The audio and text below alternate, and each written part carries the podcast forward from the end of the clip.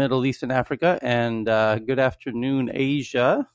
All of our friends across Asia, and the and a very good late evening to Chris and others, the uh, late night crew in, in the U.S. Um, here are your biggest headlines at this very moment. But before we jump into, is, is someone burning with something they want to share before we get to the biggest headlines at the moment? Going once, twice. I Go ahead. found it interesting that Visa bought an NFT. Yeah, it is interesting that they bought an NFT for one hundred sixty-five thousand dollars. PR, PR, that's Yeah. cheap.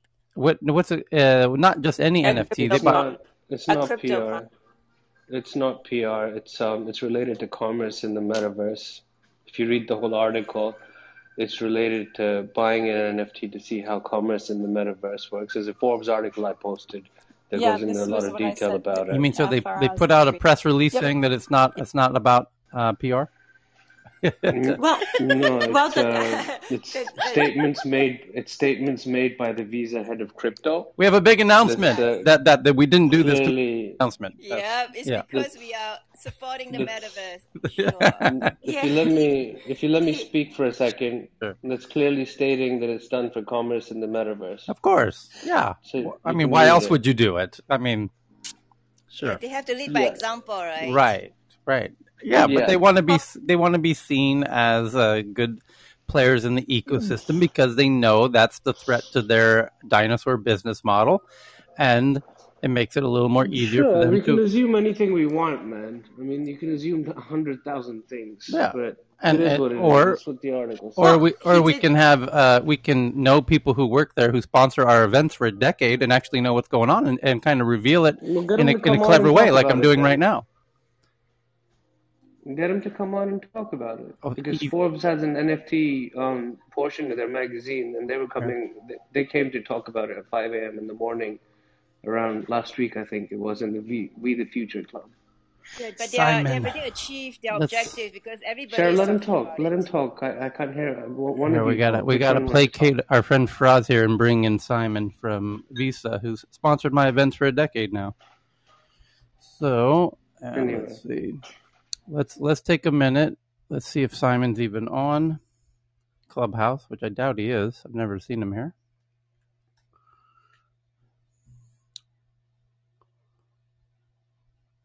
I don't see him here. This is the clubhouse version of Get Me, right? So Get Me now, so now, and this this is where Twitter's going to absolutely destroy Clubhouse. So now we got to find the link to the room and send it to him in Facebook Messenger. Okay. Two more seconds here. Why don't you try and get the guy who's the head of crypto, Tyler? Let's try that. Find see who that is One sec. because that person is probably not in Stockholm.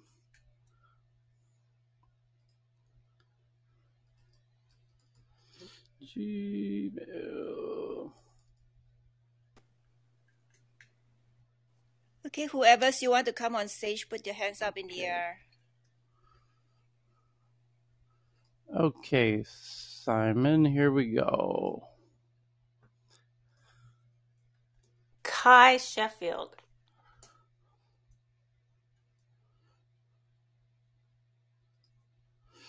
And I'm just letting him know we will be here for the next two to three hours. We will be here for the next two to three hours if you can join. The guy from, from Visa Cryptos, the guy who's the head of Visa Cryptos, Cuy Sheffield. I don't think that sounds like someone from Stockholm. No, that sounds Uh, like UK. Yeah, so I don't, and I don't think anyone from Visa is gonna out talk each other. And if they do, then that's against company policy. Okay. Well, I just Anyhow. invited I just invited Simon, and we will see if he will join. He he's a Brit, but he lives in Stockholm. Um, but let's see if he'll join, and then yeah, he, he's into tech. He's a geek, a bit of a geek, and um, let's see if he'll reveal to you the real reasons uh, why they do everything. Uh, having having worked with them for many years, uh, it's very incredibly simply obvious to me why they did it.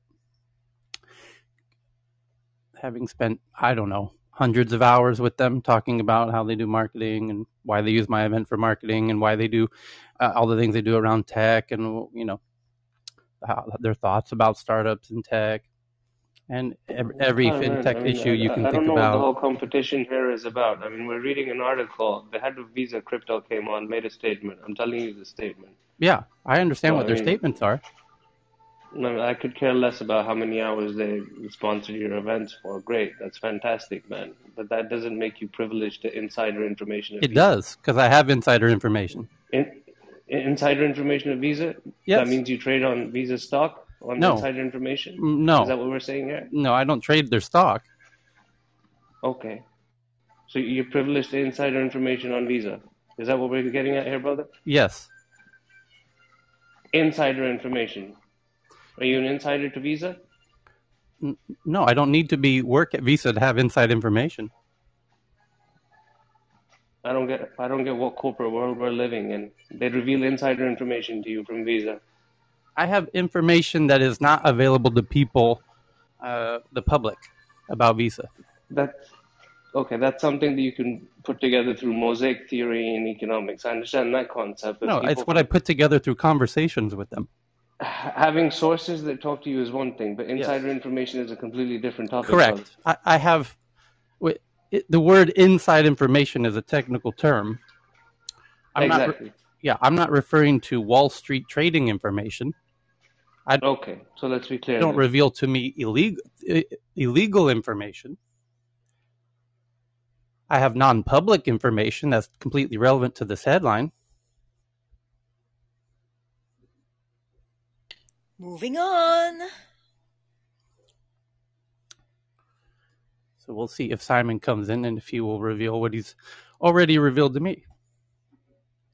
So the first big headline at the moment is from Wired. Researchers found 1,000 web apps from Ford, American Airlines, and others mistakenly exposed 38 million records stored on Microsoft's Power Apps service. Just another, uh, just your daily Super reminder duper, that, that Microsoft is not secure. super duper not secure mode. super duper Swiss cheese mode. So the I, I don't the confusing part is is why this is a big headline. The only reason it's a big headline is because Wired wrote it, and that, that's the only reason I can think of because everybody knows this is this is hardly. I mean, technically it's news, um, yeah, but it, when it happens, you know, so regularly for so many decades, it's at some point it stops being news. Uh, but it's just this is today's version. Um, the second biggest headline at the moment is from The Verge. Instagram says it's retiring the swipe up link feature, which allows users to visit external links uh, by swiping up in favor of tappable stickers starting August 30th. Okay. The swipe up will no will be no more. Instagram is planning to retire the feature which uh, allows people to visit external web pages by swiping up. The next one from Bloomberg, they say they have sources that Tim Cook and Satya Nadella, that's the CEOs of Apple and uh, Google, oh sorry, Microsoft respectively, plan to attend a meeting with Joe Biden on Wednesday to discuss efforts by private companies to improve cybersecurity. And and thank God for this. Apple and and keep in mind the first article of the day was about Microsoft being uh, essentially useless when it comes to cybersecurity. The third headline is Tim Cook and the CEO of Microsoft attending a meeting with Joe Biden on Wednesday to discuss uh, efforts by private companies, that's them, Apple and Microsoft, they're the private companies, to improve cybersecurity. So it's basically Uncle Joe wanting to know why the fuck are you guys so fucking stupid when it comes to cybersecurity? Why why can't you guys make secure devices? Because uh, this is now having national security issues here in our country. Because as the first headline said, hey, the, no doubt the, one of the first questions Uncle Joe's going to ask Satya Nadella from Microsoft is, Hey, Satya, I just saw a headline yesterday. It was the biggest headline in all of tech that researchers found a thousand web apps from Ford, American Airlines, and others mistakenly exposed 38 million records stored here. And by the way, the Russians and the Chinese um, keep hacking all of our. The State Department was hacked yesterday. That was a headline yesterday, and we're getting hacked every which way, up and down and left and right. And what the fuck's going on, Satya? Why are the Chinese and the Russians able to get all up in our shit every which way, give us a colonoscopy at, on demand anytime they want? What's going on? And now, Not colonoscopy, Tyler. and now you know what I'm just translating this headline into street English for you. Bloomberg has sources that Tim Cook and Satya plan to attend a meeting by Joe Biden. Who who do you think asked for that meeting? You think you think Tim Cook and Satya are like, you know what? I'm running the world. We're running the world's biggest companies here. You know it would be fun? I'd like to go have a meeting with Joe Biden. No, geeks never. Whenever geeks are meeting with Washington D.C., I can assure you, it's never the geek who initiated the meeting. Washington D.C. is the one who is asking for that meeting. So uh, if they're meeting with Joe Biden, what they should the headline should read Bloomberg. Joe Biden asks for Tim Cook and Satya to come explain themselves in person at the White House. Uh, now that Uncle Joe's realized uh, there's no security digitally on, on any of these devices. That's the headline. In an effort uh, to discuss efforts by private companies to improve cybersecurity, meaning um, yeah, here's the, the real headline is Joe Biden calls up Google and Apple, tells them to get their ass on Wednesday to the White House, that's tomorrow, uh, to explain themselves uh, for the fact that are you know their the the lack of security on all of this shit is causing national security issues repeatedly ongoing. And so we'll see what the outcome of that meeting is, but I can assure you that's the real essence of what's happening here. So the next headline is from Engadget that Poly Network says it has now recovered all of 610 million in cryptocurrencies that it lost to a hacker that we this was a huge story I, about a little more than a week ago about two weeks ago that this network called the poly network somebody came in and mysteriously swiped out $610 million in cryptocurrencies. And the they per- offered him a job. Yes, they did. And $500,000 as a reward.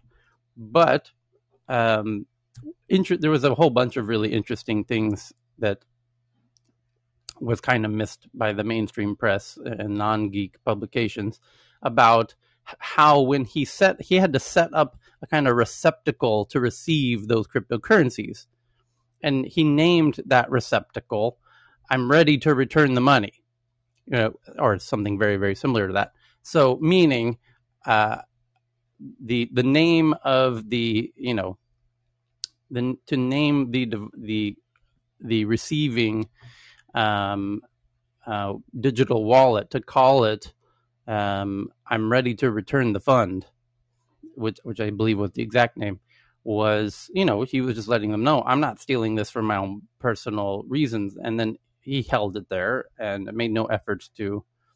And then he explained, I stole, I had to, I had to secure the funds. It wasn't that I was stealing the funds. You, you were not in a, capable of securing these funds that belong to a lot of people. $610 million in cryptocurrencies belonging to a lot of people who expect it to be secure, and you weren't securing it and somebody else could have came along. Anyone a lot of people could have come along and found the same vulnerability. And uh, so i secured it. Once i secured it i notified you that i've secured it on your behalf. And once you can prove that you're able to secure it i will hand it back over. And he did.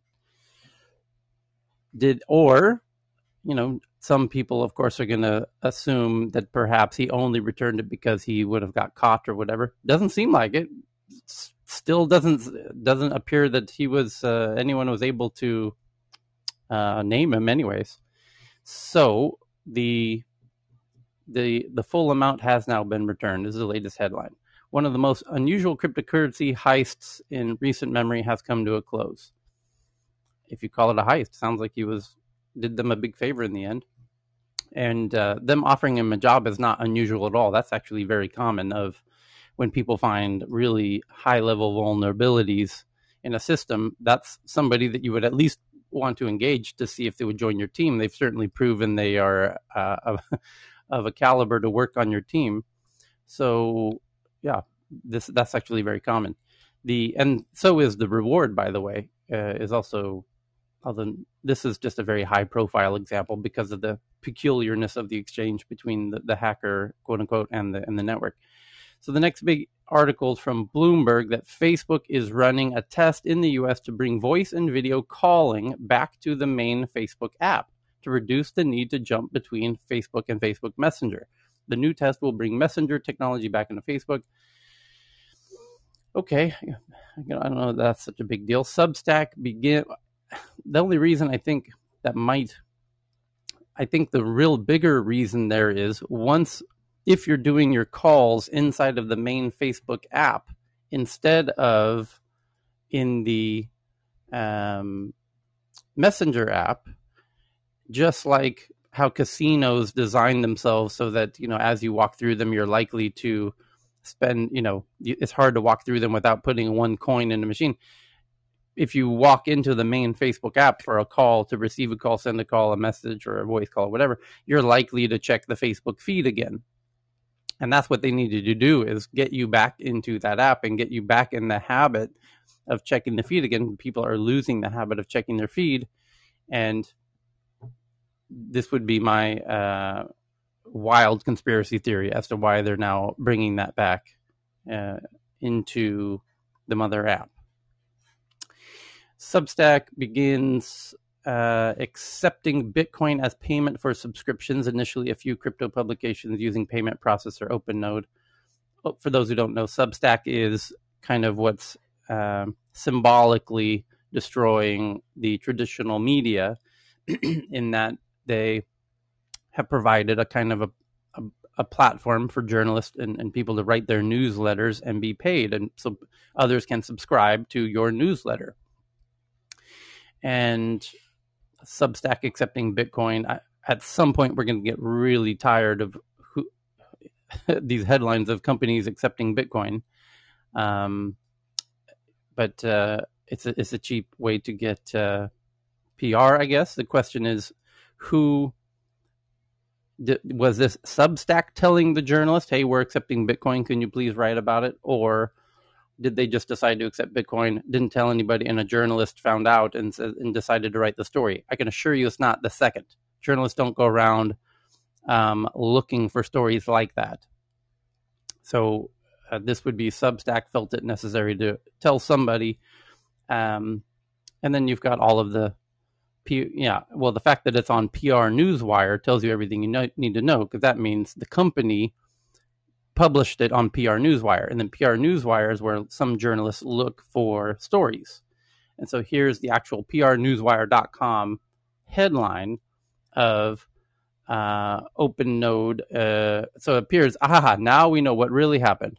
OpenNode, the technology that they're using to accept Bitcoin on Substack, is the one who published this out uh, on PR Newswire. So it says OpenNode, an industry leading Bitcoin payment processor, announced today that Substack, an online publishing platform with over 500,000 paying customers, has integrated their Bitcoin API to offer Bitcoin payments to the online publishing platform. OpenNode will power both on chain and Lightning. Okay, so OpenNode, this little startup you never heard of, has a, now a big client that you probably have heard of, which is Substack so they put out the PR release on the PR Newswire. Some journalist found it, namely, who picked this one up? Um, OpenNode blog, payments.com, Bitcoin News, Bitcoinist, Decrypt, Coindesk, Bitcoin Magazine. Pretty much just all the Bitcoin publications picked up on this. And when they write the headline, they write it about Substack because that to them is the more interesting news that Substack's accepting Bitcoin because that makes the price of Bitcoin go up, which is fund- their main narrative that they care about. So they're always looking for stories to, that would uh, increase the perceived value of Bitcoin, which this does, if Substack is accepting it, um, at some point they're going to have to stop doing these articles because at some point we don't care that uh, your grandma's blog accepts Bitcoin. But the interesting that it was the tiny startup who put it out, OpenNode. Um, okay, so the next one is from CNBC, and it says after criticism, a company called Centre, or not a company, it's a consortium actually, a, an association, which was founded by Coinbase and Circle, says it will exclusively back the USDC stablecoin reserves with cash in US Treasuries digital currency company Circle says it is cha- changing the makeup of its dollar pegged stablecoin USD coin to just cash and US Treasury bonds. Thank God for this, because Tether, which is sort of the competitor uh, in this sense as a stablecoin, was originally kind of backed by uh, US dollars, and now it's been revealed not nearly as much as people once thought. That there's a whole bunch of kind of shady shit backing up Tether, like uh, international paper, probably Chinese paper. Who knows what else they've got in this weird pot that they're uh, backing up? And then, does anyone, Amay, you might likely be the most informed on that uh, drama where Tether promised about three weeks ago that they were going to do a full audit and become very transparent about what's backing up Tether. I, but I, I assume they haven't done this yet, despite their promises to do so.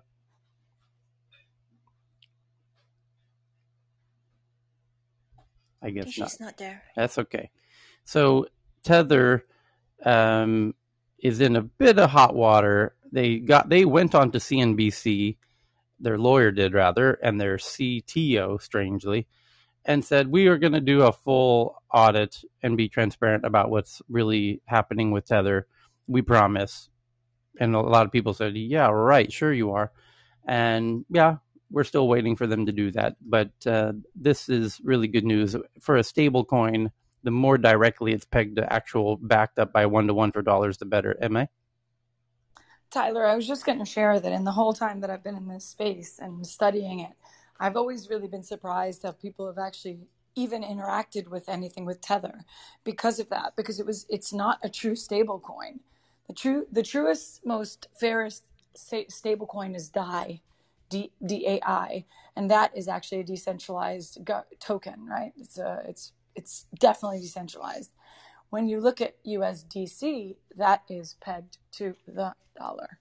So that is the one that's an interesting one because that would be the one that I would have been using per se. Yeah. Tyler, if I were ben to use and uh, if I were Michelle is in the audience. You want to bring them up? Okay. If I were to be able to choose between the two. Okay. And let's see if there's. And, oh, we got Michelle here. We got Ben here. We got John. John's back in here. Okay. And Maria. Okay. So the next biggest story at the moment is uh, Didi. Reuters is reporting that Didi has suspended plans to launch in the UK and Europe for at least a year amid regulatory backlash in China over data privacy. China's, and this is uh, China's ride-hailing giant Didi, which is the Uber of China. Um, Uber tried to be the Uber of China and then realized uh, Didi, um, you know, was much more connected to the government, and Didi was going to win that race. So Uber uh, made the negotiations to say, how about we just let you take over China, Didi, and if we leave, maybe you give us some percentage of Didi. Sound good? And Didi said, okay. So Uber did get like a, a, a non-trivial amount of Didi shares to hand over their app to Didi in China. So Didi kind of took over. It was clear Didi was going to win China. Not really that easy for an American company. Uh, Didi, knowing what we know now, could have said, no, no, thanks. Uh, we can just compete and our government will kill you and help us. And why do we need to give you any of our shares? Um, and no doubt that would have happened. There's no way in hell China ever would have let Uber uh, operate in China in, in, in the way that it would have wanted to. And Didi was going to be able to operate the way that it has. But now this headline that Didi suspends UK launch plans amid China crackdown on tech companies and their data. This is no surprise at all. This is barely worth publishing this headline. It, it, it will be surprising if Didi does anything in the next two years worthy of any headlines. The fact that they're canceling plans to launch somewhere, that's about as obvious of, of a headline as I've ever seen because Didi's being punished by Uncle Xi at the moment and specifically, and by the way, this was never revealed properly by the mainstream media, by any tech publisher. But let's break this down because we have people on the ground who actually know what is the, the real kind of motives that are at play here, which is Didi, which was backed by Jack Ma of Alibaba and Masayoshi from SoftBank, very notably. And they made a run for an IPO in New York and the government said, don't do it. And they did it anyways. And they ran over to New York. They did their IPO. 24 hours later, the government shows up to shut it down. Right. And they they start cracking down on the data. And the government, the CCP, saying that you know we need to investigate the data. It's all about the data, the data, the data. It was all in the headlines that the government's so concerned about the data, so that the and the question is why what about this data is the government so focused on? And nobody ever really had a good answer for this unless you talk to actual people on the actual ground, like local Chinese folks. And it turns out that Didi, two years ago, had a case where a driver raped a passenger. And as a res- by the way, other ride sharing apps had have the same problem. When you're doing millions of rides, statistically, something like that is uh, um, po- possible those things happen. This is, you know, um, taxis also have the same issue. By the way, this is not unique to Didi. We're not trying to paint Didi in a bad light by saying this. Is my point. However, Didi did, similar to uh, other ride sharing apps, decide, oh, let's prevent that from happening in the future. How can we prevent that? Let's put cameras in the cars right by the rear view mirror that can show everything that's happening with the driver and the passenger as a protection for both. Because, by the way, passengers do crazy things to drivers all the time. But now, if there's a camera there, this will be better safety for everybody. Let's throw in a mic as well. All the better. Fantastic. So, with the camera in the mics now in the cars for the past year and a half, uh, apparently they didn't really inform Uncle Xi and the CCP that they had done this. So the CCP members, of which there are uh, a whole bunch, regularly use Didi on a daily basis. In fact, multiple times a day. It's one of the main ways people get around in the big cities in China. And when they were doing the IPO, they realized somebody let them know. You realize Didi has all the conversations of all your CCP members for the last year and a half of every ride you've ever had. So if you were on a phone call and had a meeting, or you're had a meeting in the back seat of a Didi, which happens quite regularly, uh, all of that data is in the database. And so next thing you know, they were trying to do a day, uh, as soon as um, the government realized Didi was planning an IPO in America, they s- tried to stop them even before they left to do a data audit. And they managed to IPO before that data audit started. Then they IPO'd. Then the data data audit started literally 24 hours later and the government just basically pulled everything down and stopped everything. They stopped all new users from signing up on the app, even in China. They removed it. And the way China works is you can use Didi even outside of the Didi app, inside of what are called the super apps like WeChat and uh, Alipay. So most people use WeChat as the super app. It's almost like an app store full of apps, and Didi's inside of the WeChat super app. In fact, a good percentage of the rides that are booked on Didi are booked that way through the WeChat super app. And then they removed Didi from the WeChat super app. So they're just shutting down Didi in China until they did a full, um, you know, top to bottom analysis of all the data and make sure it's all secured, you know, in China in ways that is that the government is happy about. It's kind of a data sovereignty, sovereign cloud issue yet again. And nothing, nothing's going to happen with Didi going anywhere until the government gives them the green light to do so. So, this headline that uh, Reuters puts out that Didi suspends UK launch plans amid China crackdown on tech firms, and as it says, the Telegraph reported Monday, against the backdrop of regulatory backlash at home over data privacy. That's the that's what the first paragraph of the article. Yeah, it's all about data privacy. It's all about the CCP making sure, uh, you know, their conversations uh, from the back seats of Didi rides are not going to be, uh, which potentially could have national security level issues. Uh, they got to make sure that stuff does not get out. So um, again, nobody reported that. No mainstream publication reported that. That is just geeks on the ground in Beijing saying, I, I know why the CCP cracked down on Didi because uh, they found out that uh, all of their conversations were being recorded and then they freaked out and then they had to shut that shit down before, you know, it, the, that shit possibly got out. So the next biggest headline is from Android Developers Blog Google says it will make app ratings on the Play Store more personalized by localizing by users country from November 2021 and device type from early 2022. Okay, that's nice. Um, ratings and reviews are important. They provide valuable quantitative, quali- quantitative and qualitative feedback on our users' reported experience by localizing the user's country. Okay, so you're only going to see reviews from people in your own country. What's really behind that? Anyone have a thought as to why they would do that? I guess they, it give, it's on the face of it, it would give you a sense of how your own people in your country feel about this app. I guess they did some analysis, obviously, as Google would obviously do in this case, and and tested this and found out um, this works better in the vast majority of cases. Like in the U.S., they have that mo- many of their non lower ratings are coming from non-U.S. Um, countries or countries that they aren't that concerned about, and the countries they are concerned about, they have higher ratings, and so now they're only going to show you the ratings from the country that you're in, because if you're in a country they care about, they know that's going to give you a better rating. That would be could also be a Oh. It has a lot to do with the, I think more, more so the device models and OS versions are important on Android given the breadth of devices that are available.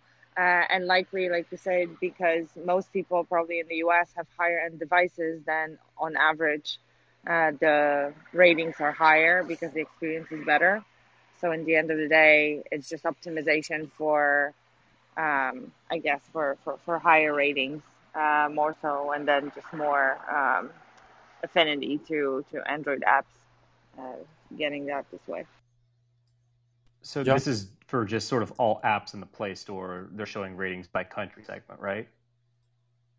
Just so I'm clear. Yeah, that, that they don't make the distinction in the article, but that's assumed that it, it's going to relate to yeah every app. Okay. Um, I, I, I could see a couple of reasons for why they do this, right? Um, the first would be like if certain apps um, have different versions in different countries, like how Facebook rolls out a lot of its tech stuff in Australia because it's a smaller market, so there's a lot more glitches and stuff. So you might see, you know, more people annoyed on, you know, a Facebook app maybe in in Australia than you would say in the U.S. So if certain countries are, are being like beta tested a little bit more aggressively than others, mm-hmm. uh, that that's a great point. Implications.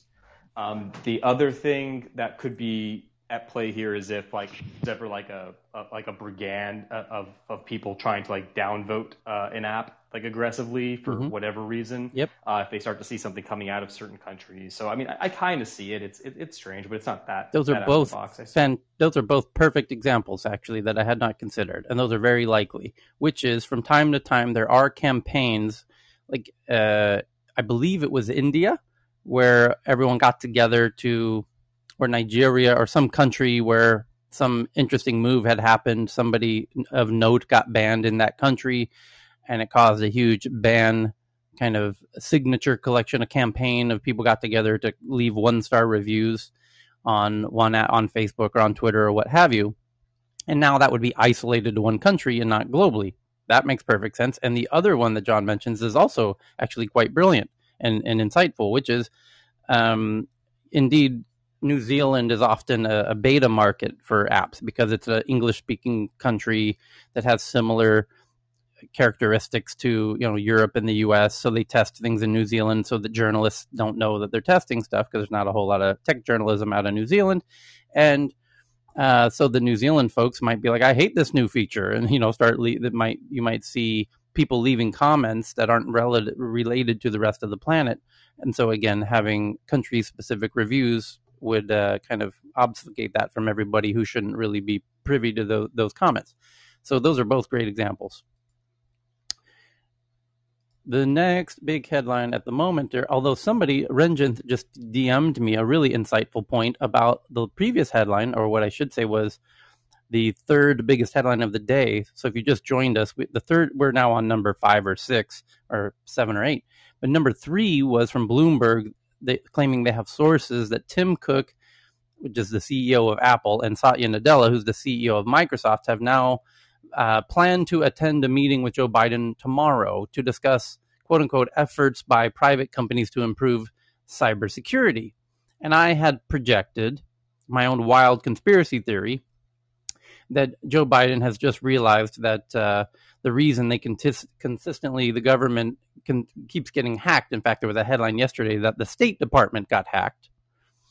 And this might have something to do with it. That in, in 10 minutes following the realization that the State Department has been hacked yet again, um, let's get in uh, the CEO of Microsoft in here to explain what the fuck is really going on because uh, the Russians and the Chinese are consistently giving us, you know, um, complimentary um, rectal exams at will. And we got to figure out what's really going on. That was my assumption. However, um, being the very clever fellow that he is, has another idea which is it is Apple and Microsoft. Uh, and so perhaps Joe might also mention identity verification as part of this because Uncle Joe also is very aware of how there's a lot of division uh, amongst Americans, which seems to be exacerbated by s- social media, which would be Facebook and Twitter. Um, but the key to getting Facebook and Twitter to do identity verification might be actually Apple and Google because Apple and Google have their app stores. The app stores could require, as we now know Apple is doing, Apple is starting to require apps to add in Apple ID as a login method for their apps. What's interesting about that? Well, it, starting next week, when you download iOS 15, Apple ID will connect with your state ID. So Apple's ID login system you have Facebook login, you have Google login, right? As an alternative to using an email and a password. We have to credit Dave Morin, who was at Facebook, who popularized Facebook uh, login. And that Facebook login still being used today by an incredibly big number of uh, majority of apps, I would say. And Google realized they want to get on on that game, and they did. And then Apple wants to get on on that game to some degree, but they've really not made it a big issue until now with the new iOS 15. Facebook login doesn't actually have your state ID. You've never shown Facebook your passport or your driver's license if you're an American. Same with Google. You've never shown Google your passport or your driver's license. Those are not connected to your state IDs. Apple ID will be. That's your verified identity. Apple also has your face scan from your, you know, unlocking your phone with your face. And you combine those two and you have a rather strong uh, identity verification system in Apple ID. And now Apple's insisting all new apps use Apple ID.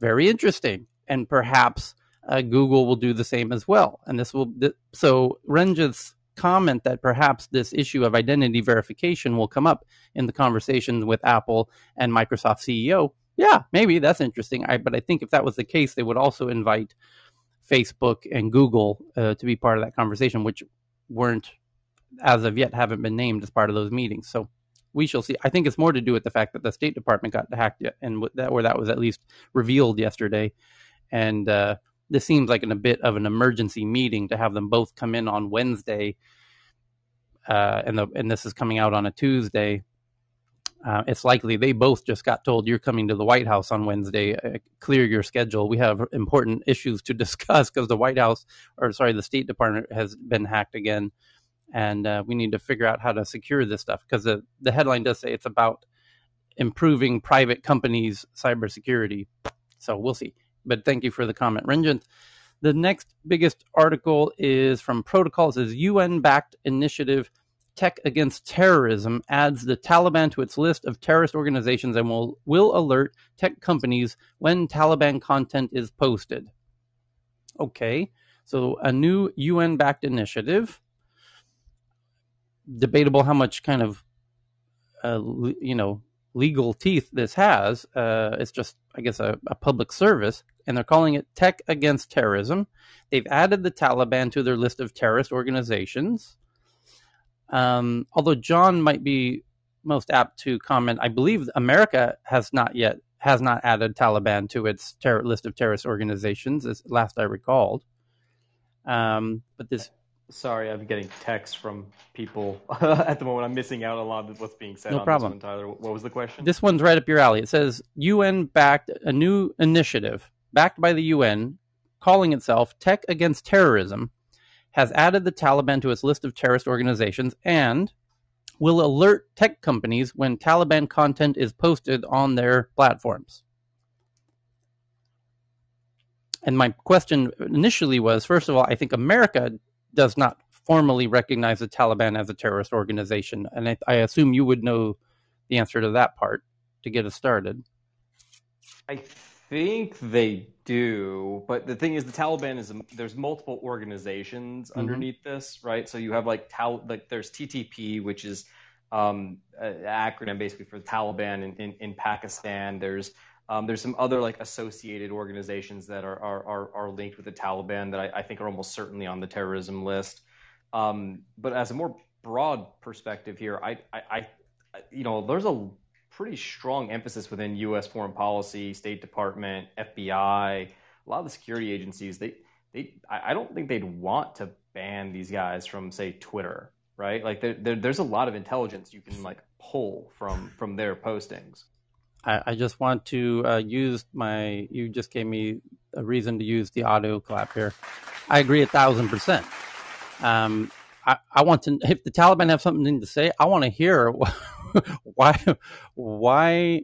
Um, yeah, it's to our benefit to hear everything they want to say. Um, ra- I would rather they have the opportunity to get on Twitter at their unless, by the way, unless they violate Twitter's policies and uh, you know make calls for violence and, and things like that, then of course we, Twitter doesn't want that. That's against their own policies. They'll shut that down. But um, I guess it doesn't hurt to be notified that the Taliban is on your platform or or has made a comment on your platform. That's kind of a nice uh, free public service that this UN agency will be providing. But especially if they're saying something that uh, deserves extra attention. But let's just take a little glance at this article. It says top tech group adds the Taliban to list of terrorist organizations. I don't know that I would call this UN backed initiative that no one's ever heard of a top tech group. That's kind of a misleading headline. But Tech Against Terrorism UN backed initiative will compile Taliban content in its database and alert tech companies when it appears on their platforms. Well, that's nice of you, says Twitter and Facebook and everybody. You're going to let us know. That's great. Uh, as a, you know, here's our special email address called uh, direct to the trash bin. Uh, and we appreciate that. Um, a key UN backed group that advises the tech industry on dealing with terrorist groups online has added the Afghan Taliban, not not to be confused with the Pakistani Taliban, to its list of terrorist organizations, sending a signal to the tech companies that are grappling with how to handle the Taliban's takeover of the Afghan government. Since last November, Tech Against Terrorism, a group launched by the UN Counterterrorism Executive Directorate, has been assembling a database of known terrorist content called the Terrorist Content Anal- Analytics Platform or the TCAP, was designed in part to alert tech companies when content from its database appears on their platforms. But until now, that database has included content from only a small subset of terrorist organizations, including ISIS and Al Qaeda, uh, as well as far right violent extreme groups, including the Proud Boys.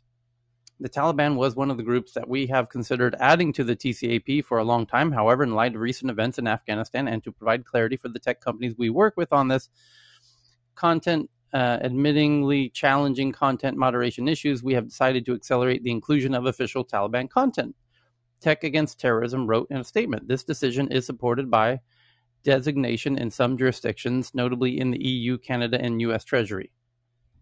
Since the Taliban sees, okay, okay. So now the platforms have a little additional help from a UN group to let them know when terrorists are using their platforms. So I just checked; they're not officially on the U.S. State Department terrorist list. The the, the TTP, so the the Tehrik-i-Taliban Pakistan is, um, and so is um, another sister org of theirs, the the Haqqani Network. Um, both of those are on the terrorist list, but um, it looks like the the the the Taliban, as as you know, we kind of think of them as sort of the core Afghanistan unit, is is not. Yeah, so it's it's a it makes it all the more interesting. Um, so the next, and I mean, Twitter's policy is we we no doubt there you have thousands of people watching for the Taliban. To, Twitter's already made their statement, for example, that we uh, don't police our our policy is if you violate our policy, you're off the platform. We our jurisdiction is our app. What you do outside of our app is none of our business. If you use our app according to our rules, you're welcome to stay. If you violate our rules, you're going to have to leave. Simple as that. and so, um, if the Taliban miss, you know, violates one of Twitter's rules, um, it's very likely they'll be kicked off. And no doubt, if they get even close to violating the rules, you're gonna they will receive thousands of emails within one minute of any kind of tweet from the Taliban that uh, is even close to violating Twitter's rules. There's a whole lot of people that don't want the Taliban on Twitter, understandably, and so there, this policing function certainly exists from private citizens. I guess it's helpful, additionally, to have um, a UN agency also kind of letting platforms know um, what terrorists are doing on their platforms. I guess it's free. I, I they're not charging for it, so um, I guess it's appreciated extra help. So the next big headline at the moment is that the TikTok launches something called Effect Studio, which allows developers to build AR effects for use in the app. It's in private beta in select markets, including the US. Both Facebook and Snapchat offer tools that allow developers to build out augmented reality experiences and features for their own respective family of apps. And now TikTok has joined the game on a new website titled Effect House, which is effecthouse.tiktok.com. TikTok announce, uh, asks interested developers to sign up for an early access to their Effects Studio. On the form provided, developers fill out their name, email, and whatever and the website also asks if they're using Mac or PC. The project will was first spotted by a social media consultant named Matt Navarra via a tip from uh, another user. And now they're screenshots. And Matt Navarra took screenshots and shared them on his Twitter account. And now I'm sharing this story with you if you want to see the login screen that, that Matt tweeted out of this new TikTok Effects Studio. But basically, it's it's another indicator that AR is coming to TikTok. And uh, what that will look like, we will soon know. And AR is quite big in Snapchat already, and um, AR is also a bit used in Facebook. Uh, they already allow you to play funny things with your face during Facebook Messenger calls and whatnot. But it's it's going to get um, a lot more AR-ish in the very near future. So the next biggest headline at the moment is a Nigerian mobile payments service called OPay raises $400 million, led by SoftBank, not surprisingly, at a 2 billion valuation. And then this story broke when we met last time about 12 hours ago, and Mbwana added an important context that this is a Chinese founder uh, in Nigeria with this fintech app called OPay, 2 billion valuation. So Nigeria has a new uh, Unicorn happens to be another fintech. Not surprisingly, we're seeing a lot of fintech coming out of Nigeria to to service Nigeria, which is a huge population, but obviously as a base to kind of expand beyond Nigeria, as um, fintech is really the fintech plumbing is being laid all throughout Africa at the moment. A lot of different players there. And once that plumbing is all in place, that will enable a lot more products and services for e commerce and delivery and everything else to be more uh, stabilized on top of it. And uh, kudos to Nigeria for yet another fintech unicorn. And it was Sequoia China and Redpoint China who uh, also participated along with SoftBank. So with with SoftBank and with SoftBank and Sequoia, those are two of the the most premier investors on the planet, both investing in fintech in Africa. Um, I guess some might raise concerns about uh, the the Chinese origins of the founder. Um, I, maybe not. Yeah, uh, to, to, to add some additional context, uh, I believe the founder had returned had actually um, um, built businesses in China that were unicorns or decacorns, mm-hmm. and uh, and the investors, the same investors, invested in him, so mm. they just follow him. He, he yeah. decides to go to Africa and, and do the same thing, and they're like, "Yep, you know, how, how high do you want to jump? We'll yeah. give you the money." Yeah, exactly right and that's i think that's um Mbwana and and i usually talk about it especially in the digital inclusion room that one of the concerns most african founders always raise is is all the funding going to you know um, outsiders but doing business in africa kind of founders. Even when it is um, africans uh, it tends to be diaspora like me who have connections and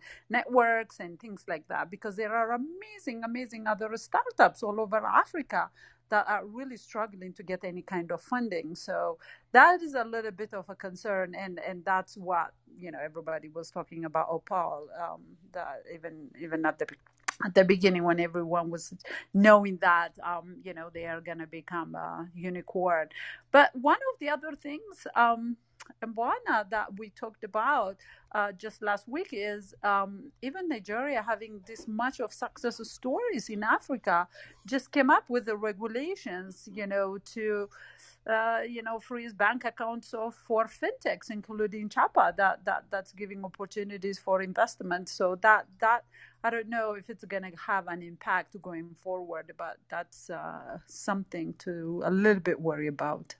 But anyway, I just thought that I should add that. The the next headline: a in-depth look at Solana blockchain project. Uh, well ahead of Bitcoin and Ethereum at $21 billion market cap. Solana is starting to get a lot of buzz in the crypto space. May, any comment on Solana? Yeah, actually, Solana is another blockchain that's doing some amazing stuff and amazing projects on it security of it, I'm not 100% fully versed in it, but I do know that they had a really nice drop of their first NFT collection that really put them over the edge. It is a lot more, it is a lot less fancy and user friendly than Ethereum and some of the other blockchains, so I'm still exploring it. Okay. So the next one is, yeah, it's just an up and coming um, chain. And then the next one is that SpaceX says it has now shipped 100,000 Starlink terminals to its customers and has launched more than 1,700 satellites since it, uh, since its first satellite in November of 2019. uh, Elon Musk Starlink project, which aims to provide global broadband connectivity via a constellation of satellites, has shipped 100,000 terminals to customers. And so if they're at 1,700 satellites thus far, and I imagine they're picking up pace. They said September it will be essentially usable to most people, and they will continue to upgrade it by launching more and more satellites. However, we did see headlines yesterday and the day before that now a lot of near misses are happening in the satellite orbit, and they're almost exclusively Starlink satellites. And this is becoming an issue because um, there's four other competitors who would also like to put 12,000 satellites in space, which is somewhere in the neighborhood of the number of satellites you want for a global coverage of a satellite um, system like this. The com- uh, SpaceX ultimately wants to put around 30,000 Starlink sa- satellites into orbit, and they have four competitors. So you're talking about 100,000 satellites. And by the way, already we're having the reports yesterday was there's already a concerning amount of near collisions starting to happen with these Starlink satellites. So another 90,000, well, you still have most of Starlinks to go up. You still have about another 110,000 to put up there. they're now saying that the the competitors will likely have to cooperate and merge to so that they don't all have to put up 30,000 each. Maybe all three of them have to merge to all compete with Starlink so we only have room for another th- it's it's getting a little crowded up there. Um, or we're going to have to get better at um, controlling all of this. By the way, there was a headline 2 days ago that a Chinese satellite just exploded due to an impact from uh, a piece of a Russian rocket. And the the problem is is of as as best to the best of the information I've gathered, there's previously really only been one notable satellite explosion, and that you know shredded the satellite into lots of small pieces, and those small pieces now are not following the direct uh, route of the original satellite. And that's a problem because now you have potential collisions and you have thousands of pieces going off course that can now any one of those pieces is traveling, you know, at 25 times the speed of sound. It's faster than a bullet. And if it hits another satellite, it will shred that satellite, as just happened with the Russian rocket piece that just um, shredded the Chinese satellite 48 hours ago. So now there's a lot more pieces floating around. We've now had the second kind of collision. And there's the, the possibility for a cascade of this um, is now starting to be a concern. You're starting to see uh, articles about it. I don't know exactly how concerned the legitimate experts are on this, um, but it, we're starting to see headlines about it. Uh, so maybe it is a, a real legitimate concern. So the next big article is that Visa says it, it acquired CryptoPunk uh, 7610, uh, 7,610 out of the 10,000 uh, CryptoPunks that were initially minted one of the 3,840 female punk NFTs, and to which I want to know how exactly are they designating which of these punks are female and not? Ame, uh, is through is, their traits, through their traits on OpenSea so, in the bottom left-hand corner. They have traits. Right, but uh, isn't that a little the, presumptuous? In the traits, it would say no, inside the trait, well, inside the traits of the actual CryptoPunk, if you go on ah. OpenSea and you, you look at it to the bottom left hand side and OpenSea, you'll see what the traits are of that CryptoPunk. Got it. So and then the, you'll have the details. Got it. So somewhere in the Ethereum uh, contract for that for each CryptoPunk, there's a description that this and it includes gender traits like a description and it may and actually it's a lot it's a lot simpler than that. Yeah? If you go if you go if one goes to opensea.io yeah. and just looks at that CryptoPunk they'll see it because it's all public on the blockchain it's all transparent. And then when you're on that screen if you go to the bottom left there's a description and properties. And if you click on the drop down caret for properties, you'll see four or six boxes there that will tell you the rarity of the CryptoPunk and its utilities and its good fun stuff. And inside that, you would know if it's male or female or if it's got some crazy utility. It'll be in there. And that's usually where you won't see it.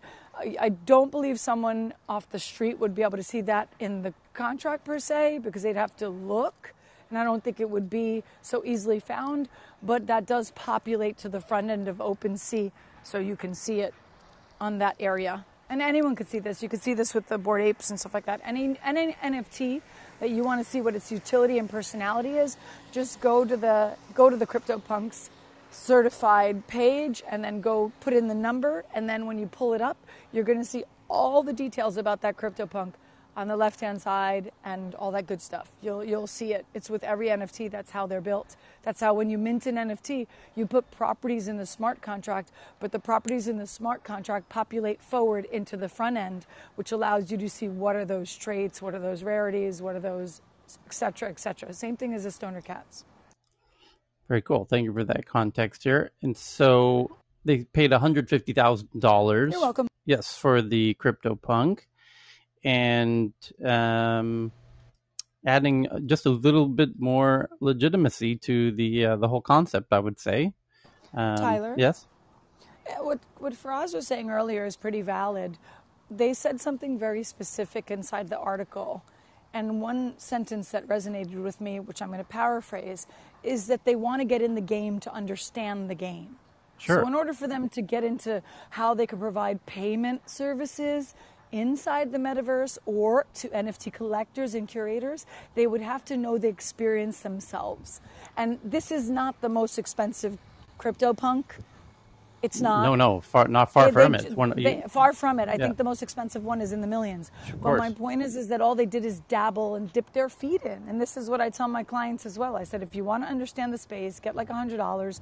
You know, invest in a little piece of artwork from an artist that you like their stuff, and then that's it. Just experience what it's like to make a transaction on the blockchain purchasing an NFT as a collector. And that's the beauty of what they just did. And clearly they said it in the sentence that they want to have Provenance as the first company, which is a payments provider, that actually went into NFTs. Because MasterCard has not gone into NFTs, have they? not that I'm aware of. Um, and actually, Crypto.com is already linked in with the Formula One in Bahrain. They did a whole drop of NFTs for the Formula One in Bahrain. So, you know, they're, they're already moving, and Crypto.com's card carrier is Visa. So, you see, this is the first time Visa's actually taken something themselves directly. Mm-hmm. So the they were. So here's a question: If Visa does this, of course they could have done it anonymously, right? Well, not really, because someone would find out that they have a wallet with a crypto punk in it, because ha- everything on the blockchain is transparent. Well, they could have done it without announcing it. Oh yeah, but they're announcing it to sort of probably also take a dig at Ma- Mastercard. I mean, they're competitors, aren't they? So I mean, at the end of the day, they just want to be provenance, and provenance, as you know, Tyler, is that they want to be the one that's known as Coca-Cola and Pepsi. You know, they want to be known as the first payment provider that's been the foot in the ground, supporting the NFT community, and because NFTs. People, there was another article that was related to this, and, and it tags and dovetails to what you're saying. There was an article that people were like, I don't freaking understand the NFT community. I don't understand why people are spending this kind of money on this shit. Blah, blah, blah, blah, blah. Okay? Look, I studied art history for four years. Art is in the eye of the beholder. So at the end of the day, if someone wants to spend their money on a piece of artwork and they want to spend millions, that's their problem, not mine. You know, that I wouldn't do it, but they could do it. I'm not going to tell them what to do. But in that article, the people were thinking the NFTs is a bubble. It's not a bubble. What's driving it is community.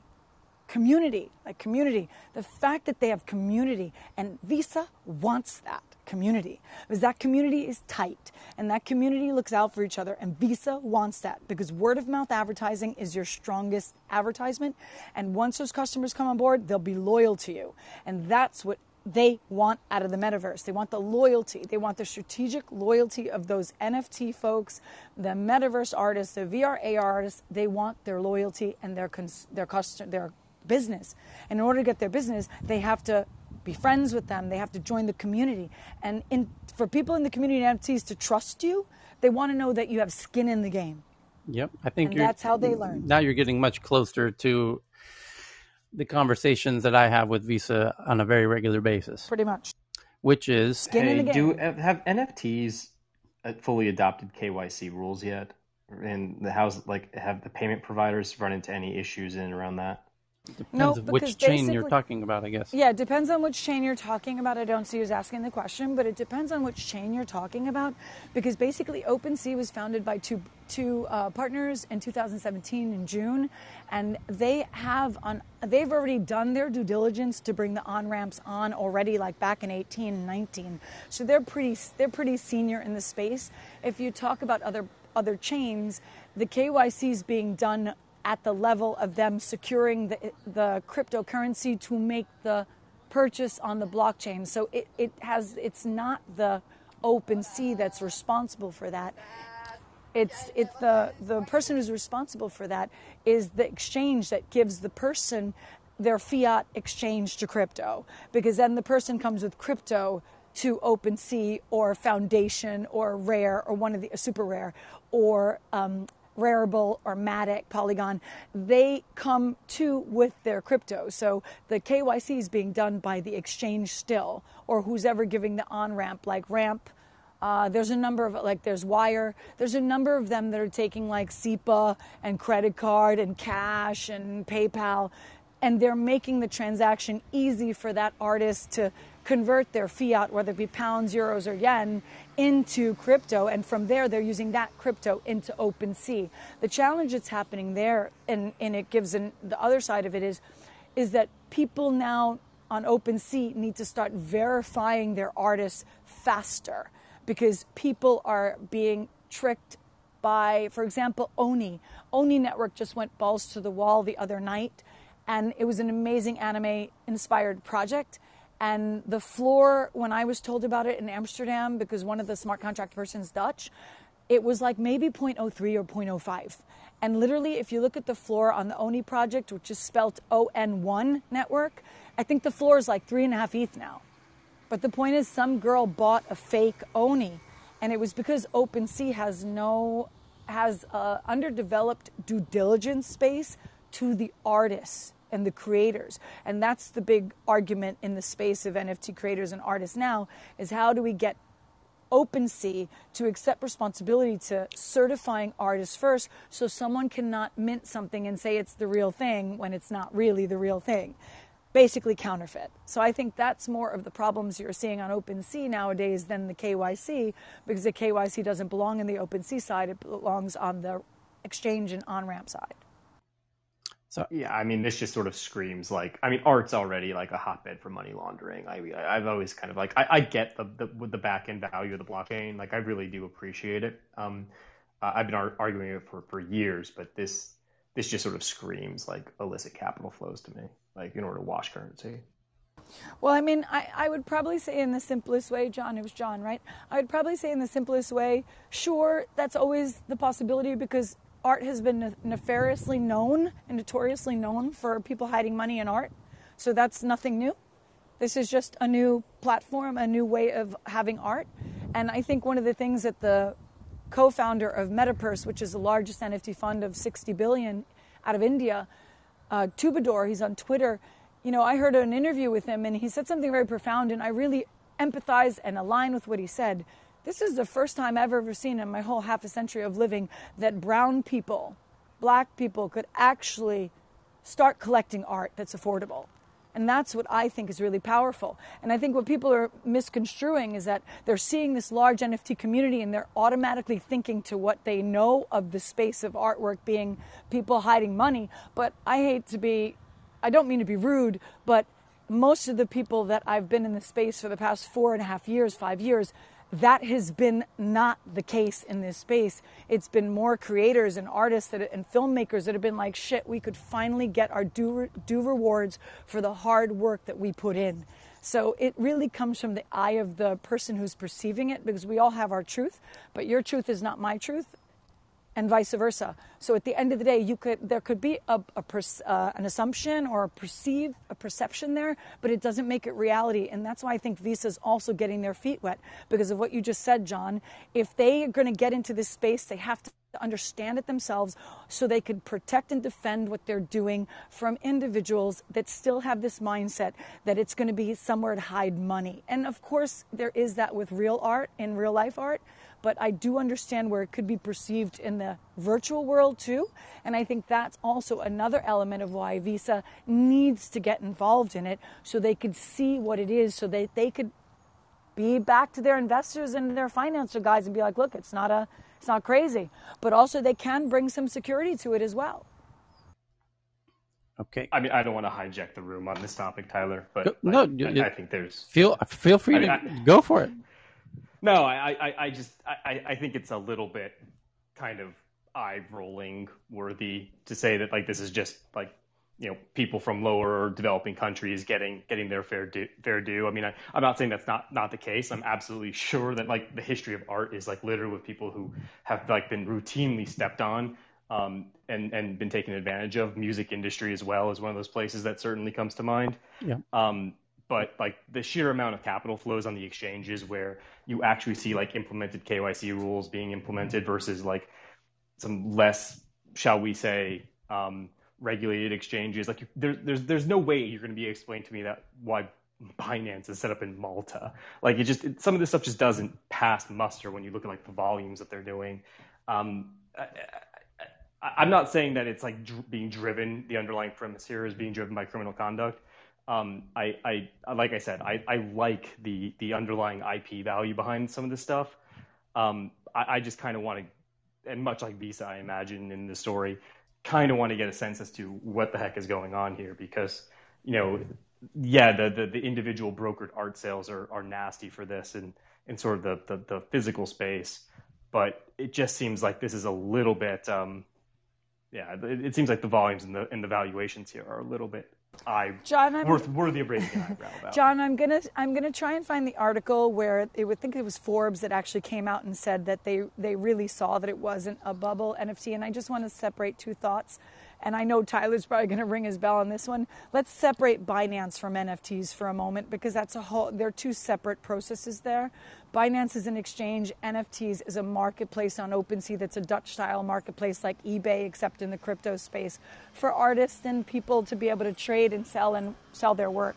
So if we make the separation there, the main process sits on the responsibility of the exchange who's doing the exchange of the fiat for the person that's that's where the that's where the responsibility lies. Inside OpenSea, but, it is artists. It's people yeah, selling but, their work. But that but you still have to have like the conversion into the crypto and yeah, I mean, but that doesn't happen a, on that doesn't happen on OpenSea. That happens. Yeah, but who cares? The point is if it's if, if it's being uh, used as an illicit transfer of, of, of capital, like like they well, might not be responsible for it, right? They might just be yeah. responsible for the, for the side that they are. I don't care about that.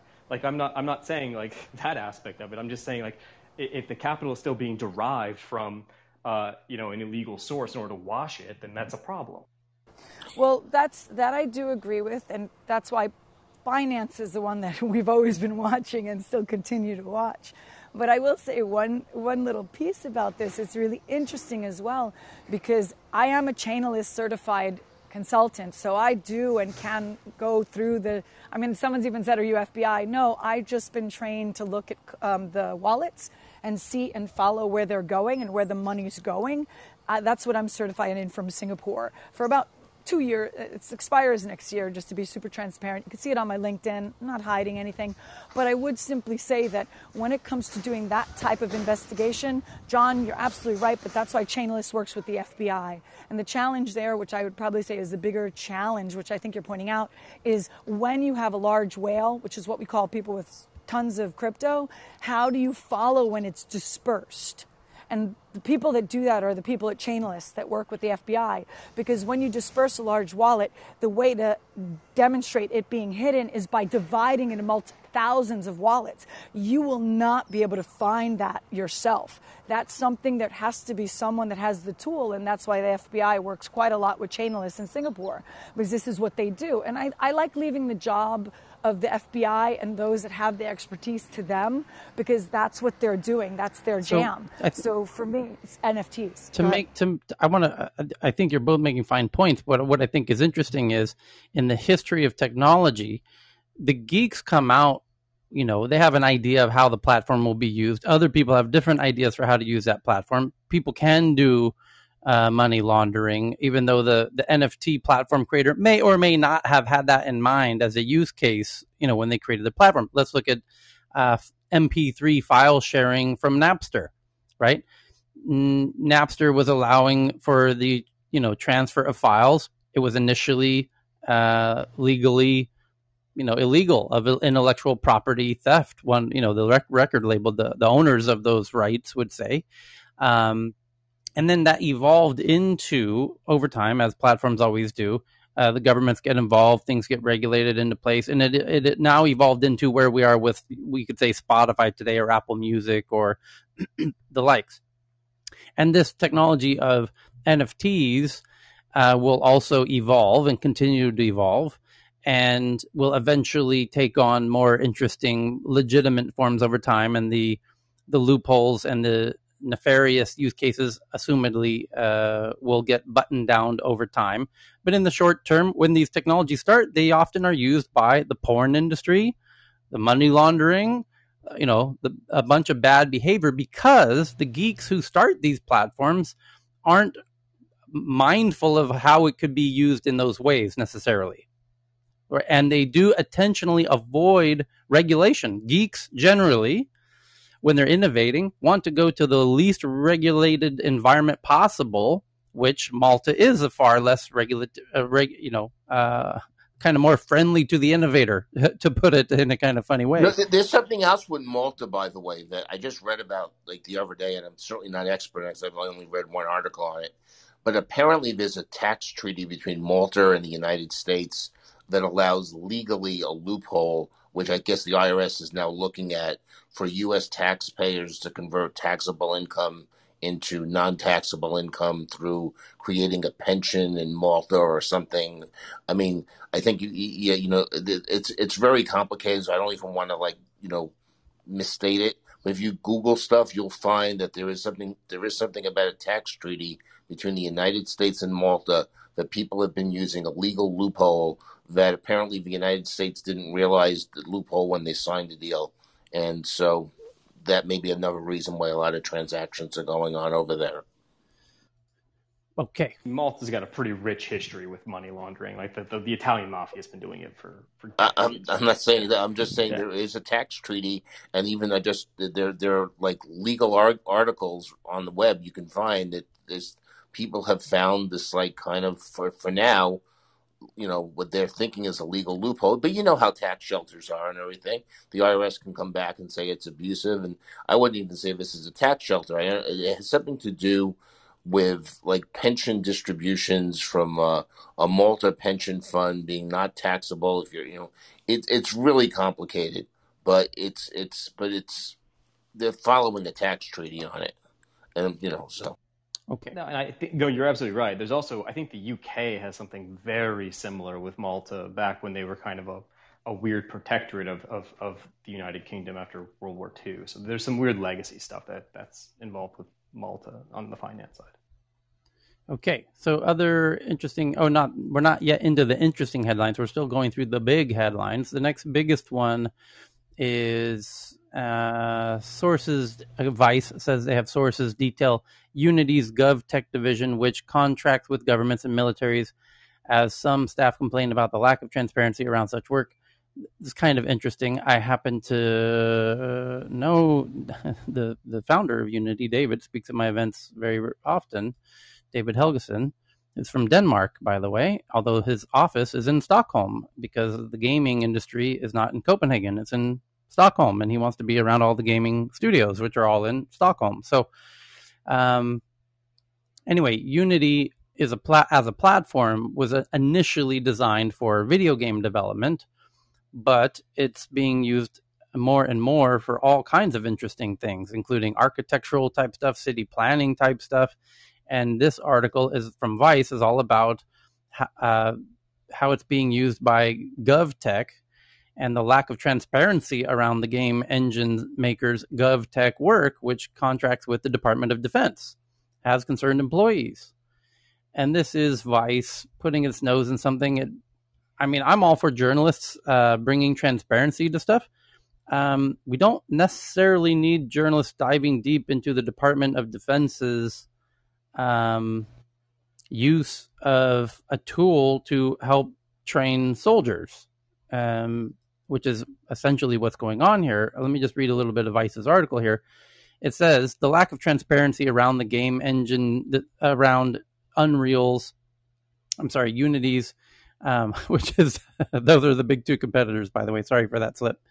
Um, for Unity's GovTech work, Unity, the popular game making tool, has long been used in industries outside of the video games. Unity's site celebrates this versatility uh, versatility, saying its technology offers incredible possibilities for film, engineering, architecture, automotive, transportation, and more. Yes.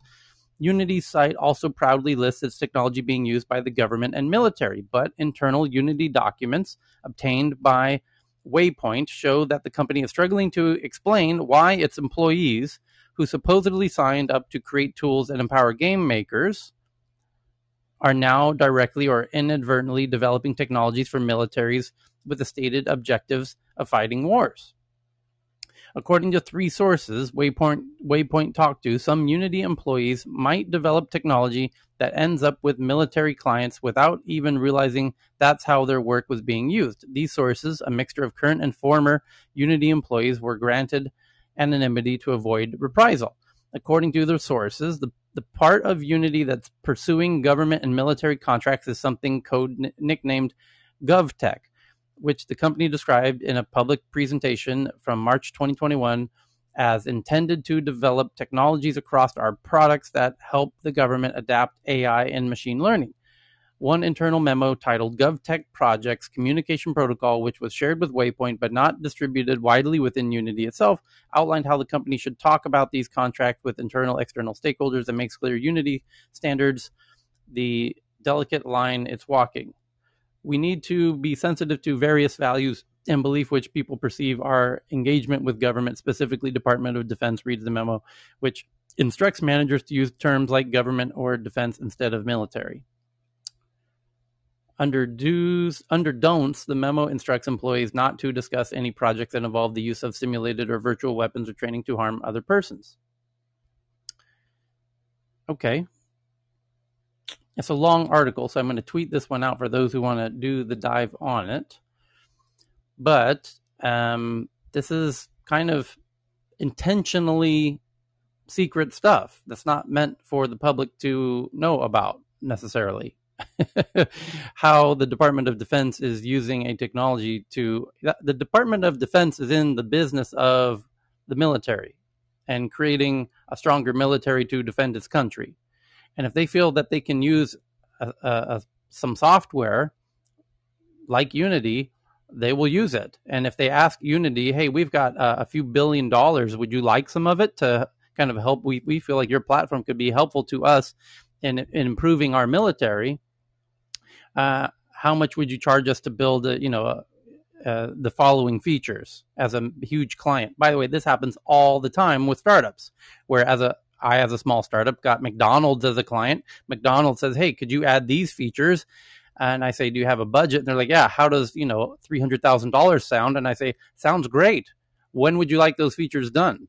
This happens all the time with platforms. If you're building a platform for big clients, your big clients start dictating to you which features and functions and products and services they would like and you and they are willing to pay for them. And you happily take that money especially if it's the department of defense which has the biggest fucking budget on the planet as a client. That's the best client you could ever have as a startup because they notoriously overpay by 100x what any other client will pay for. So of course unity is going to make what the department of defense asks for and how the department of defense uses it that's their fucking business and you, as a, an employee of Unity, might say, you know what? I don't want to be on that team that's making that product for the Department of Defense because I don't like the fact that my country fights other countries. Okay, well then don't work on that team. Tell your boss, hey boss, you know what? Can I go work on the video game product? You know that that I originally was excited to sign up for. So are we to believe that team members are being forced to work on the Department of Defense's um, GovTech um, platform that they don't want to work on? Is is that the essence of the argument that's being made here, or should we argue that Unity shouldn't be uh, working with the Department of Defense, or the Department of Defense shouldn't use a video game platform, you know, to train their soldiers to, you know, we have to assume. I mean, Unity's makes a lot of games about soldiers fighting in wars. Should should we stop video games about fighting altogether, which are all uh, of the top 100 video games of all time, maybe half of them are war simulation games? Should the employees, the same employees who signed up to work on the platform, which is used by all these war playing video games, they're they're okay with that, but not okay when the actual Department of Defense feels like it could enhance and reduce the casualties of their own uh, soldiers. it's a really wild conversation. It's a I'm I'm not exactly sure what the strong point they want to make out of this is. We believe in the freedom of expression, and the Unity engine is a tool, a tool that can be downloaded and used by most anyone. It's impossible to truly police or censor all of its uses. Exactly. You can any you and anyone can download Unity and start developing on top of it. And what they what developers do with it is kind of up to them. You can make any game you want I, am not sure that Unity really cares what kind of video game you make with their platform. If you make something bad, the market's going to tell you it's bad, or the government's going to tell you it's bad. Tyler. Yes. It's a very interesting statement around unity and game development, right? Because if you decentralize game development, as they're doing Aavegotchi and Axie Infinity, you do make, and GameStop as well, you do make it possible that the designers of the game, the creators of the game, could create that which they want, right? Because it's decentralized. And I think that's very interesting as well that the creative autonomy around designing and developing the game engine itself, like how the game is played, is super, super fascinating to see how the world of gaming is going to change now that it's becoming decentralized. So the, the article says, um, here's the main, you know how articles always have a huge breakout quote, like right in the middle of it? Yeah, well, no, just the huge um, quote that they put in 2000 point font, right? It says, I don't think most employees were warned that they would need philosophy degrees before accepting a position at Unity. No, they yeah, don't. They don't need they, that at all. They, what they, they need is a little common sense. And when they feel like they're being asked to work on a project they don't want to work on, they say, "Hey, boss, you know what? I'm not. I'm not a big fan of uh, being on this particular project. We have hundreds of other teams on hundreds of other projects. Architectural, traffic, city management. Can, maybe I could go work on one of those projects. No, you but don't. Tyler, you don't need. But, you don't need a philo- philosophical a degree in philosophy to work at Unity. That is a patently absurd uh, quote. And if that this is just a mentally tortured individual who would say such a thing. I, I have a very random question around that whole philosoph- philosophical because it, I mean this does make it philosophically challenging to look at gaming development, right? Because Tyler, you just said that majority of the top games are like really blood and gore, guts. Yeah, but I'm okay with that. I'm okay with eight-year-old kids shoot, but, but wait, shooting each other in the face, but I don't. I don't want the military using this to train their soldiers to be uh, less likely to be killed. That I don't want to do. I think I'm more looking at the first thing you stated. Because right, but my, my point is, is also the big challenge too. Maybe that's why you need the philosophy degree, because Correct, your course, argument is the, I, I want to work audiences. Yeah, because they started to do this. Remember, Tyler, back in the '80s, games did not have like mature audience tags on them. So hey, let me now read this. It says Unit Unity's work with the government isn't a secret. There's a giant promotion on Unity's website about it. So th- this is not only not secret inside the company, it's not even secret to the public. They're very proud of the fact that they're working with the government. So are, am I to believe you were tricked into working on this team?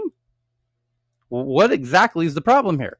Unity's it says this has been largely received poorly internally for those that know about it, said one source, one former disgruntled former employee.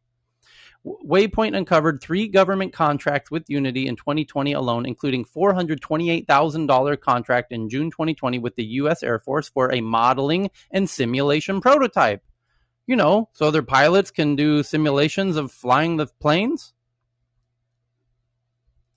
That would function as a multi domain operations advanced battle management family of systems the Air Force signed a new $220,000 contract with Unity with the same description in October 2020 as well. The third contract for $23,000 was for a Unity Pro subscription for the U.S. Army. The online records also show that the Navy paying for Unity licenses in the past, etc. Yeah, they're building, they're using the platform to build warlike games just like your eight year old child does, but they're using it because they're actually training on it because it's useful. Should we not? Should the government not use video game platforms to develop training scenarios and build their own video games that are a little, may, maybe a little more realistic to train their yeah. folks? And if you don't, uh, my, my point is, is do you do you believe for a second somebody was like, you know what, boss, I don't want to be on this team, and the boss was like, no, you must work on this team. Tyler, it's it's very interesting. Unless you're in China because what you're saying is also really equitable as well, right? I mean, my father was in the military and he was a marksman.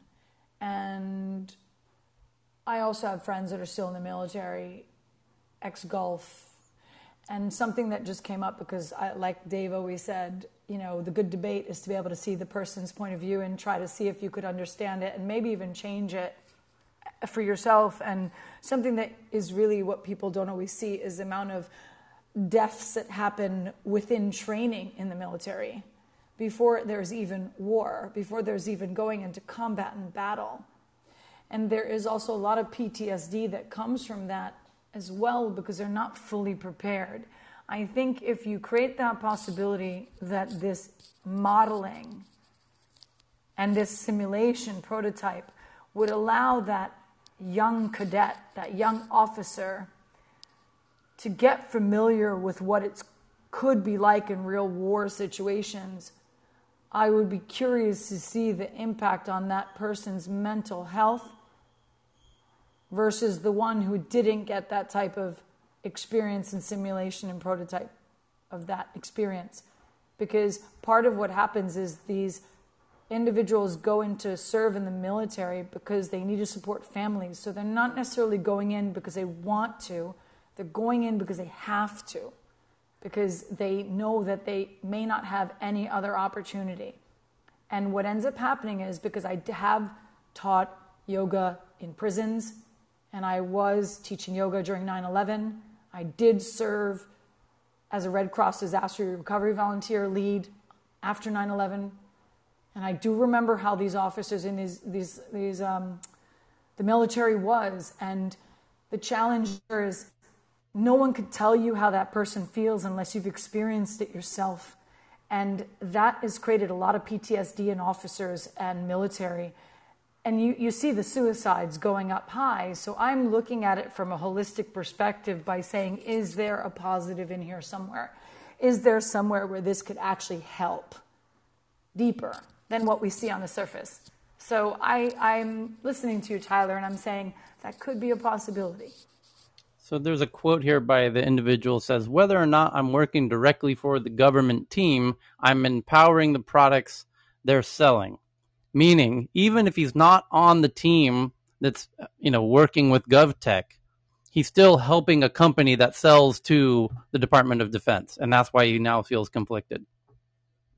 Do you want your tools to catch bad guys? Maybe we shouldn't be in the business of defining who bad guys are.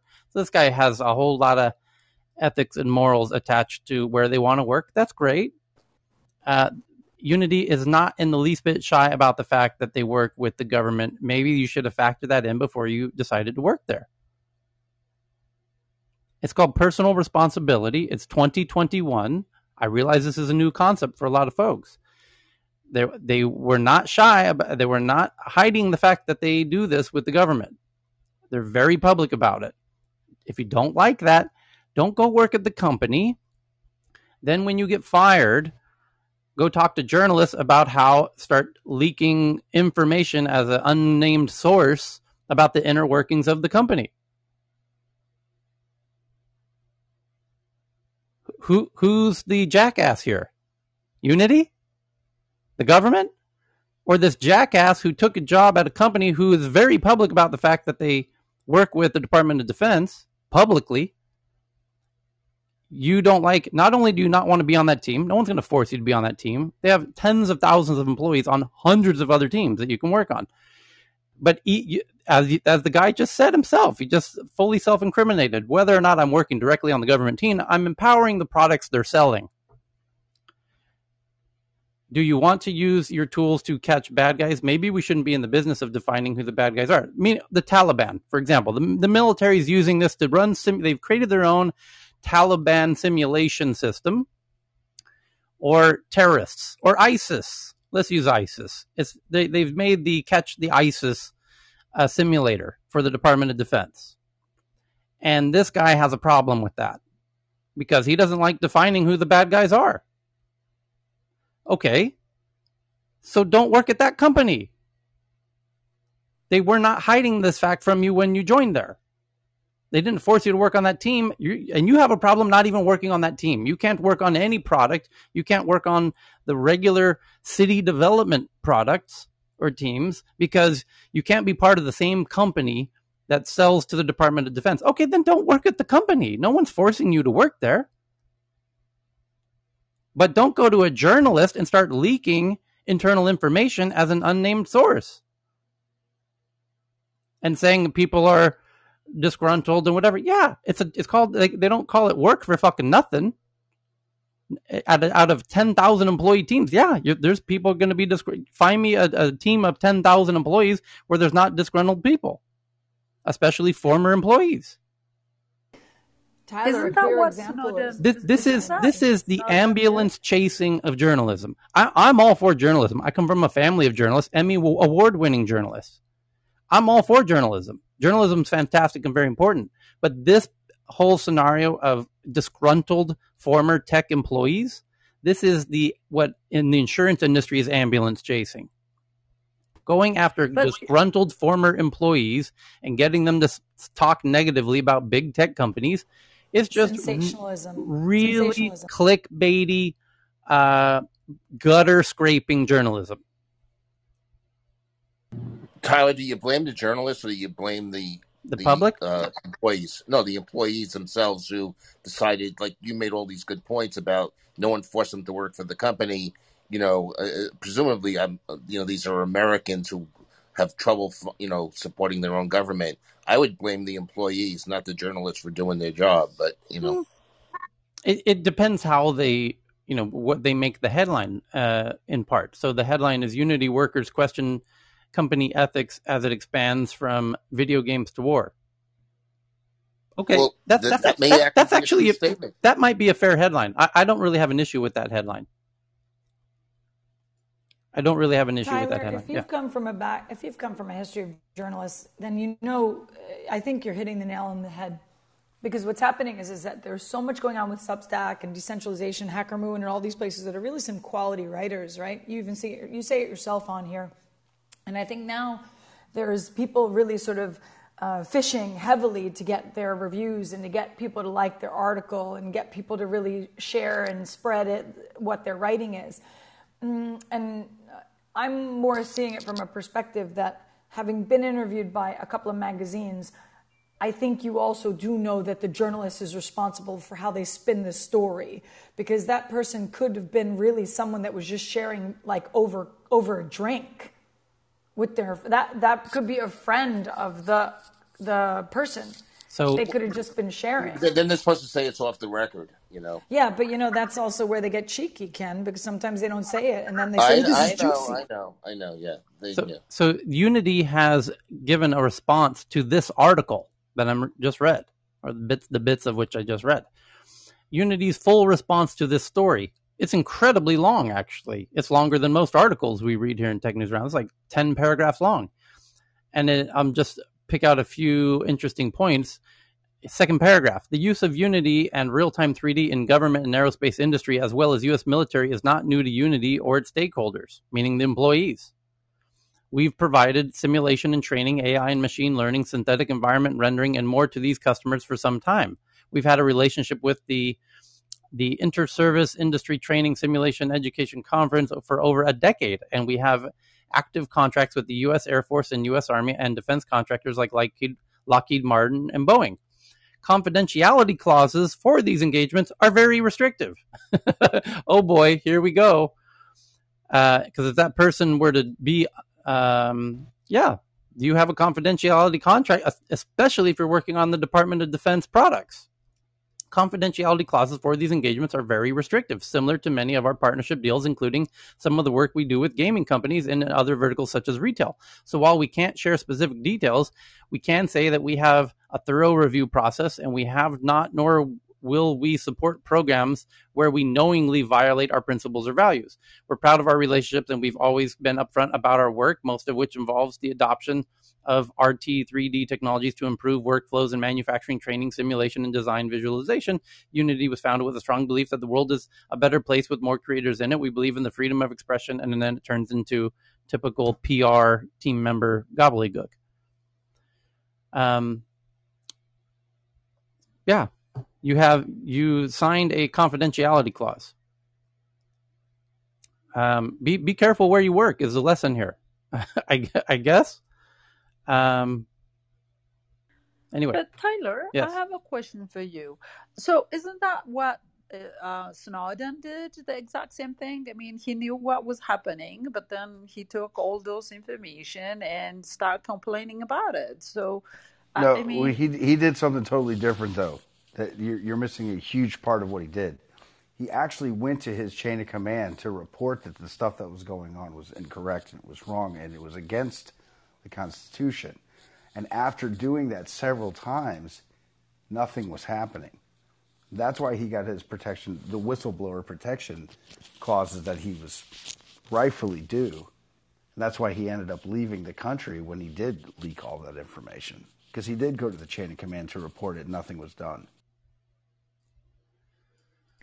But then this guy, went this guy and- did not do that with this company. This guy went to a reporter and right him how but upset but he then was. he also passed it to what uh wikileaks right which wikileaks sort of also is losing its own reputation by citing one party after the other uh, i'm just trying to see why some of us are doing similar things. Um yeah i understand what you are saying. Is it really proved? Like uh, this is a question i'm gonna ask you again but that's what Snowden said has have happened, but is it independently proven that he really did go through the chain and try to get the protection of you know whistleblower? Because to me, it's like he went and then later on, instead of trying to do and try to Yeah, but Messi, correct what I think Mhm. there's big differences when uh, when you find out your company where your workplace is doing something unconstitutional and illegal right? That that this is a very different case. What unity is doing is not at all illegal. Okay? So edward snowden when you realize your your company that you work for is doing something against the constitution of america. And then the question is what what do you do about it? Of course you could quit and then tell the press. He eventually did go to glenn greenwald which is essentially the press. Um, well it, glenn really was the press at the time of that. Right and right. before he even left as i believe it was jason i didn't see who was speaking sound like jason made the point that he did try to raise the issue internally and realized ah my my bosses are in on this. They they they understand this is wrong and uh, they're they're participating as a willing actor in this wrongdoing according to him. It's an ethical debate of course. But nonetheless he felt you know what? I can't participate in this so i'm leaving and told the journalist. But uh, to me the bigger issue is is we can't really draw a direct comparison because what there's absolutely nothing and by the way there's there's two really notable differences between the snowden example and this uh, unity gaming example. In the snowden example it's are, are not really that arguably illegal what they were doing. It's now essentially determined that what they were doing was unconstitutional. And more importantly um, he didn't know they were doing that when he signed up in the case of Unity, the person who joined Unity almost certainly knew they were working with uh, the government and the military before they signed up.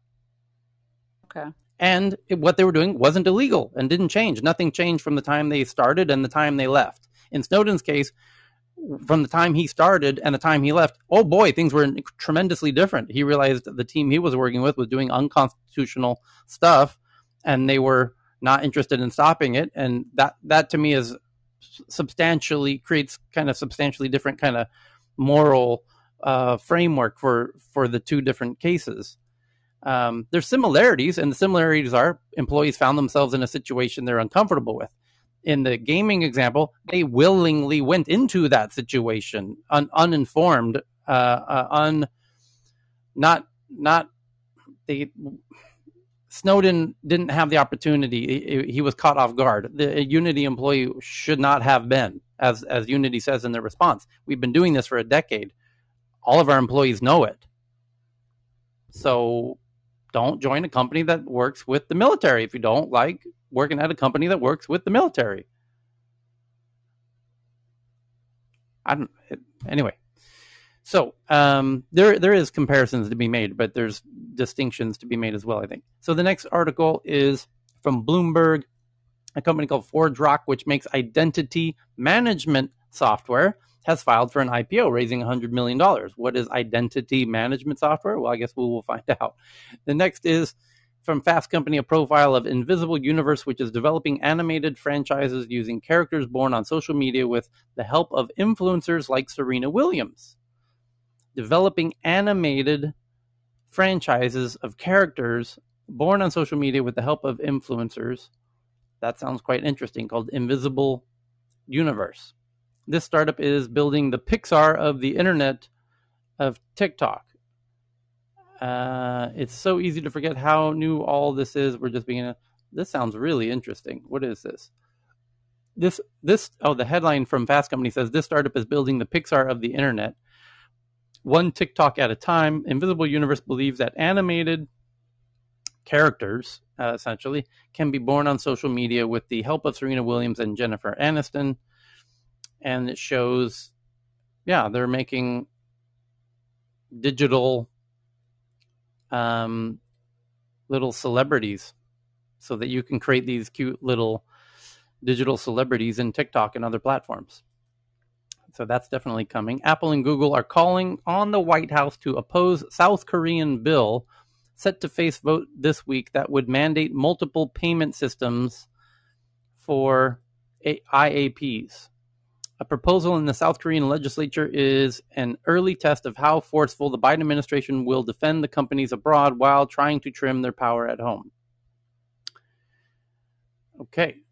And the next one is the SEC has started asking Chinese firms planning to list on the New York Stock Exchange for greater disclosures, including risks for investors if Chinese authorities interfere.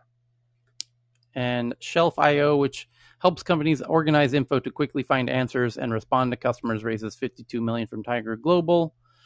Apple confirms it has been scanning your iCloud mail for child abuse images since 2019. So why are you worried that we're going to scan your uh, other iCloud files? We've already been scanning your mail for you know two or three years now. What's the big brouhaha all about? Gotcha. That's quite a funny revelation. Um, YouTube says its partner program has 2 million creators and a number of new channels joining the program uh, in 2020 has doubled 100% in the past year. And channels making over $100,000 grew 35%. And okay, now we get to go into the fun headlines, the more interesting headlines. Um, all the ones that we just read were yeah, what what are the main big headlines that you know regular people are now figuring out and learning, and stuff that we learned many months ago. And now we're going to re- go into the interesting headlines that we're discussing now, uh, as geeks from around the world. And I've cherry picked out all my favorite tweets from the past. Um, yeah, since we met last time, 14 hours or so ago. You can click on the title of the room to see the uh, schedule uh, where we meet twice a day. And so, in no particular order, but before I jump into them, does anyone on stage have a hot one they want to share, or anyone in the audience with a hot one they want to share? I see Jeff and Shane want to have their hand up.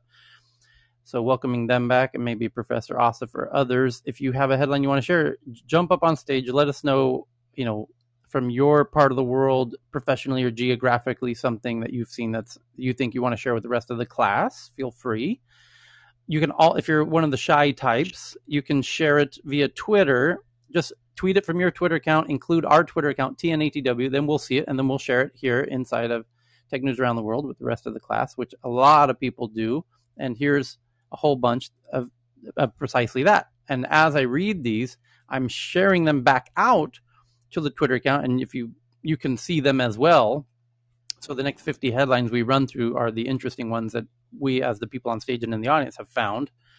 And now I'm t- retweeting all of them on Twitter. So if you tweeted one, I will, and I liked it, I will now retweet it. Like this one from Faraz from Bloomberg that YouTube now boasting $30 billion in payments as creator war heats up.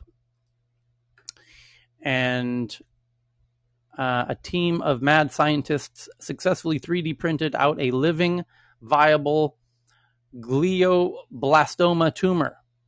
So they've 3D printed a tumor, the deadliest kind of brain cancer, uh, glioblastoma for the express purpose of learning how to kill it. So I imagine some of those team members on that team got to leave now because they don't like the idea of killing tumors. You know, it's just uh, they have some ethical issue about this, and they were surprised that they were 3D printing tumors. And Tyler was that's really a big deal because uh, I know something about that particular that that's that tumor is usually almost untreatable. So if they can figure out how to do something, that would be amazing. So scientists managed to 3D print a viable glioblastoma tumor so they can develop better, more effective treatments for the deadly brain cancer. But who are we to say that, that these are the bad guys? I need an ethics degree to figure out if these are the bad guys.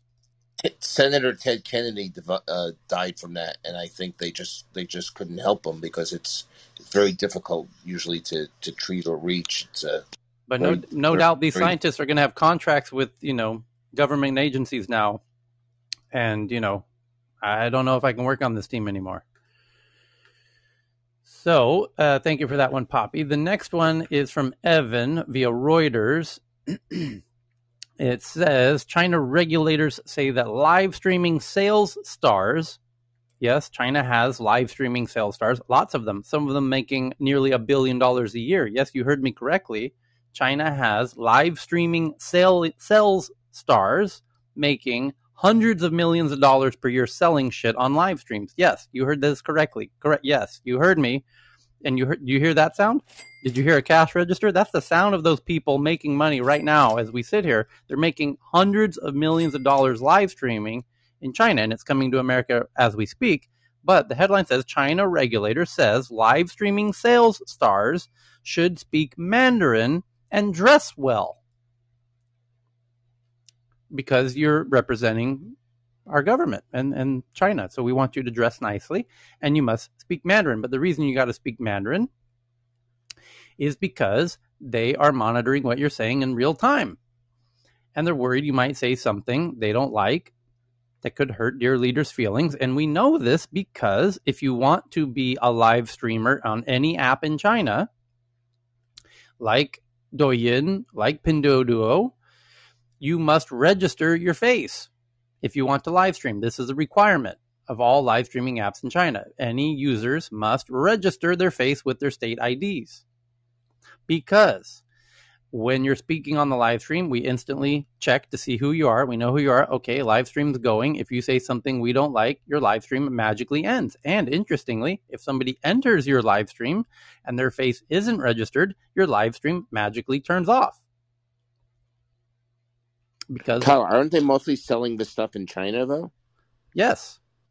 So what? Why would why wouldn't they be using Mandarin? Maybe they'd be using Cantonese, but they certainly probably wouldn't be using English if you're trying to sell stuff in China. No, right? they do all the time because the Burmese who come into Clubhouse speak in English, so that the Chinese have a harder time understanding what they're saying. Oh, okay. Indians okay. who come in here, you know, oh, oh, intentionally. Oh, so that's what I'm saying. They're sell, they're selling they're selling things to non-Chinese. I didn't. Well, they're no, they're using the platform to express views. They don't have platforms where they can, where they can express their real views and they go Got on it. there and they speak in some uh, language where hopefully isn't being tracked by the algorithms. This happens on throughout the internet all the time. I mean, you even have pedophiles going around using secret code words in chat rooms, you know, that represent, you know, uh, so that they don't get themselves and you know, they're not going to ask for, they're not going to speak in plain English either. This is not a Chinese specific issue. This is people being clever about how to avoid controls of the internet.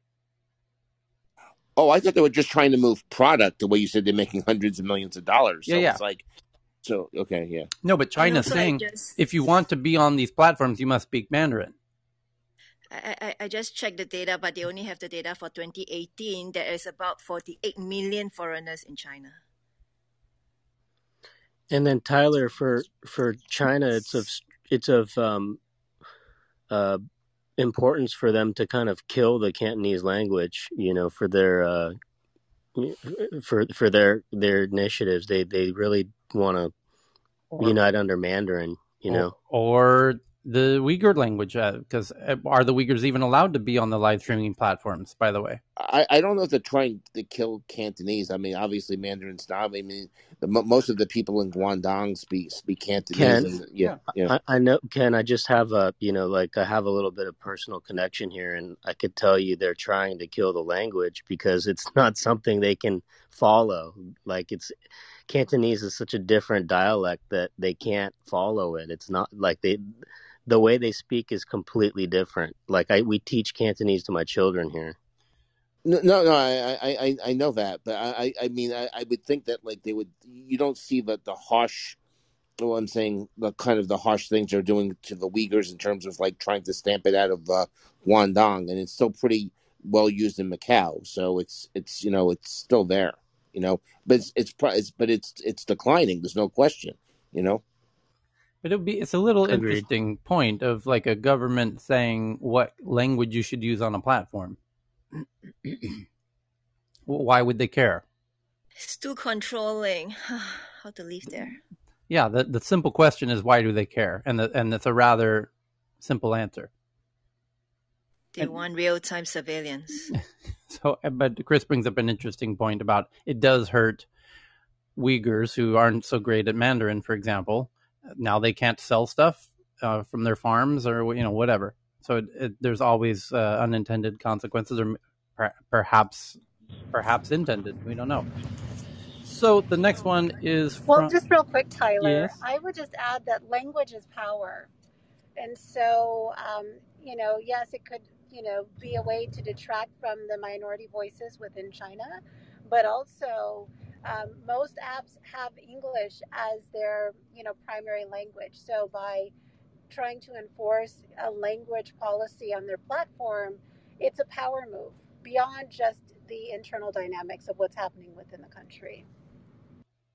Okay.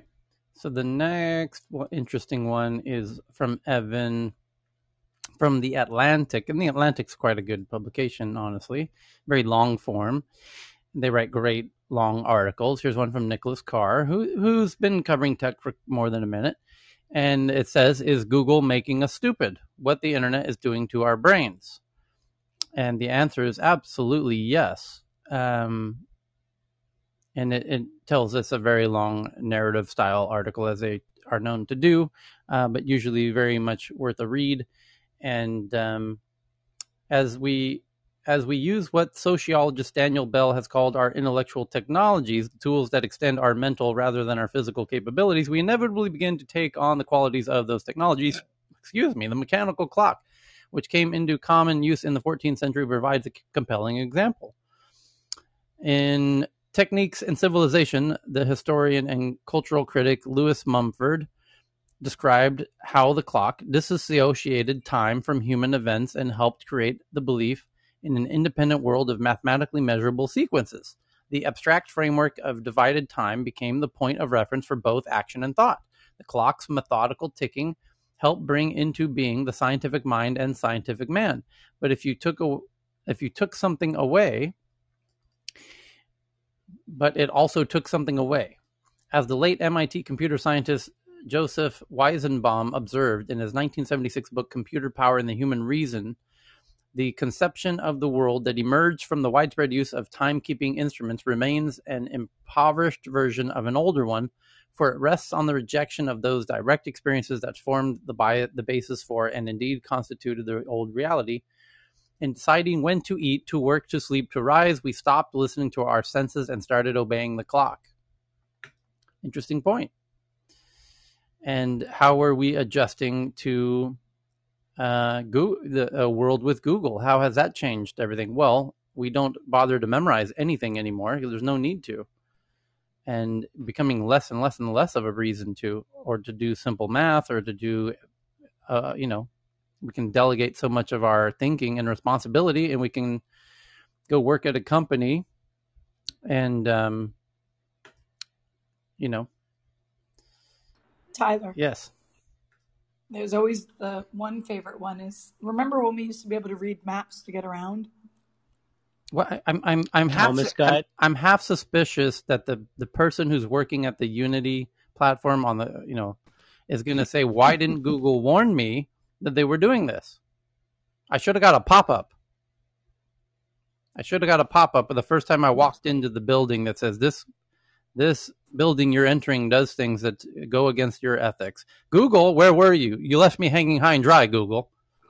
But this is it, Tyler. It's a bit like cherry picking.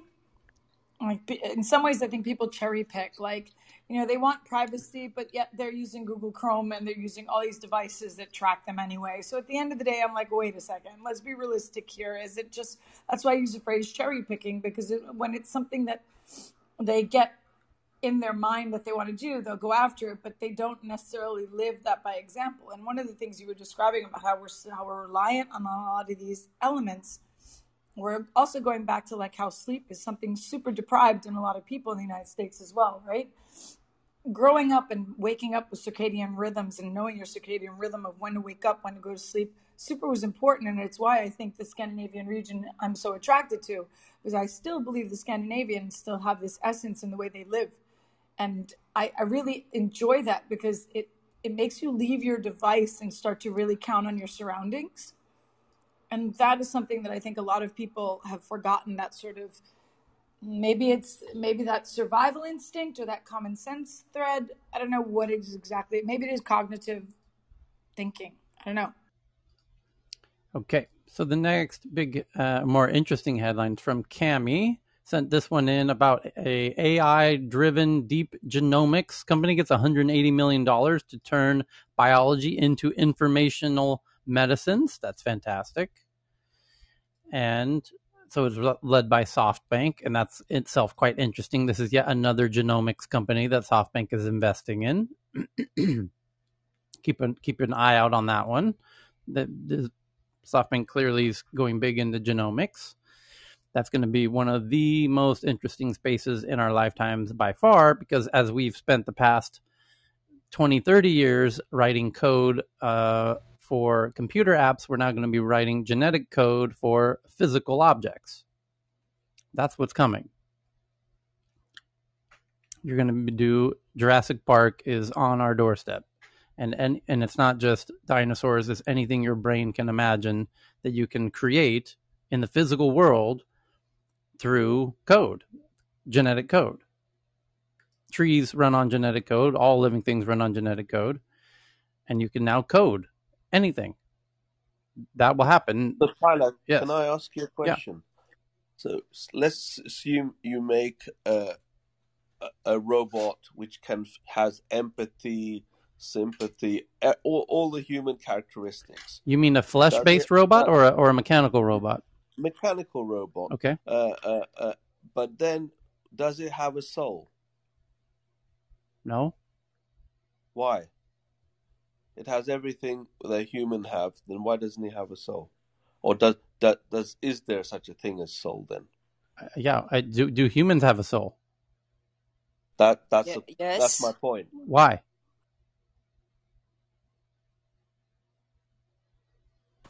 So the, Tyler? the real question is why build a mechanical robot when we can build flesh ones? I Oh, think the oh. question is how can you Yeah, tell? no, no, uh, that's not the question. The question is if we can build something that is resembles us, and yet we say that we have a soul. That's what makes us different. Well, Do if- we if you- really have a soul? If you want a robot with a soul, make a make a flesh based robot. Make a biological robot, not a mechanical robot. It's a question, or it's a catch twenty two question. Yeah, but you could. The real question is, what about the hybrids of mechanical and biological creations? Because up until now, we've been making mechanical objects. We're just now starting to make biological objects. The question is, will we be able to do hybrid mechanical biological objects? So it'll be the, the best of both.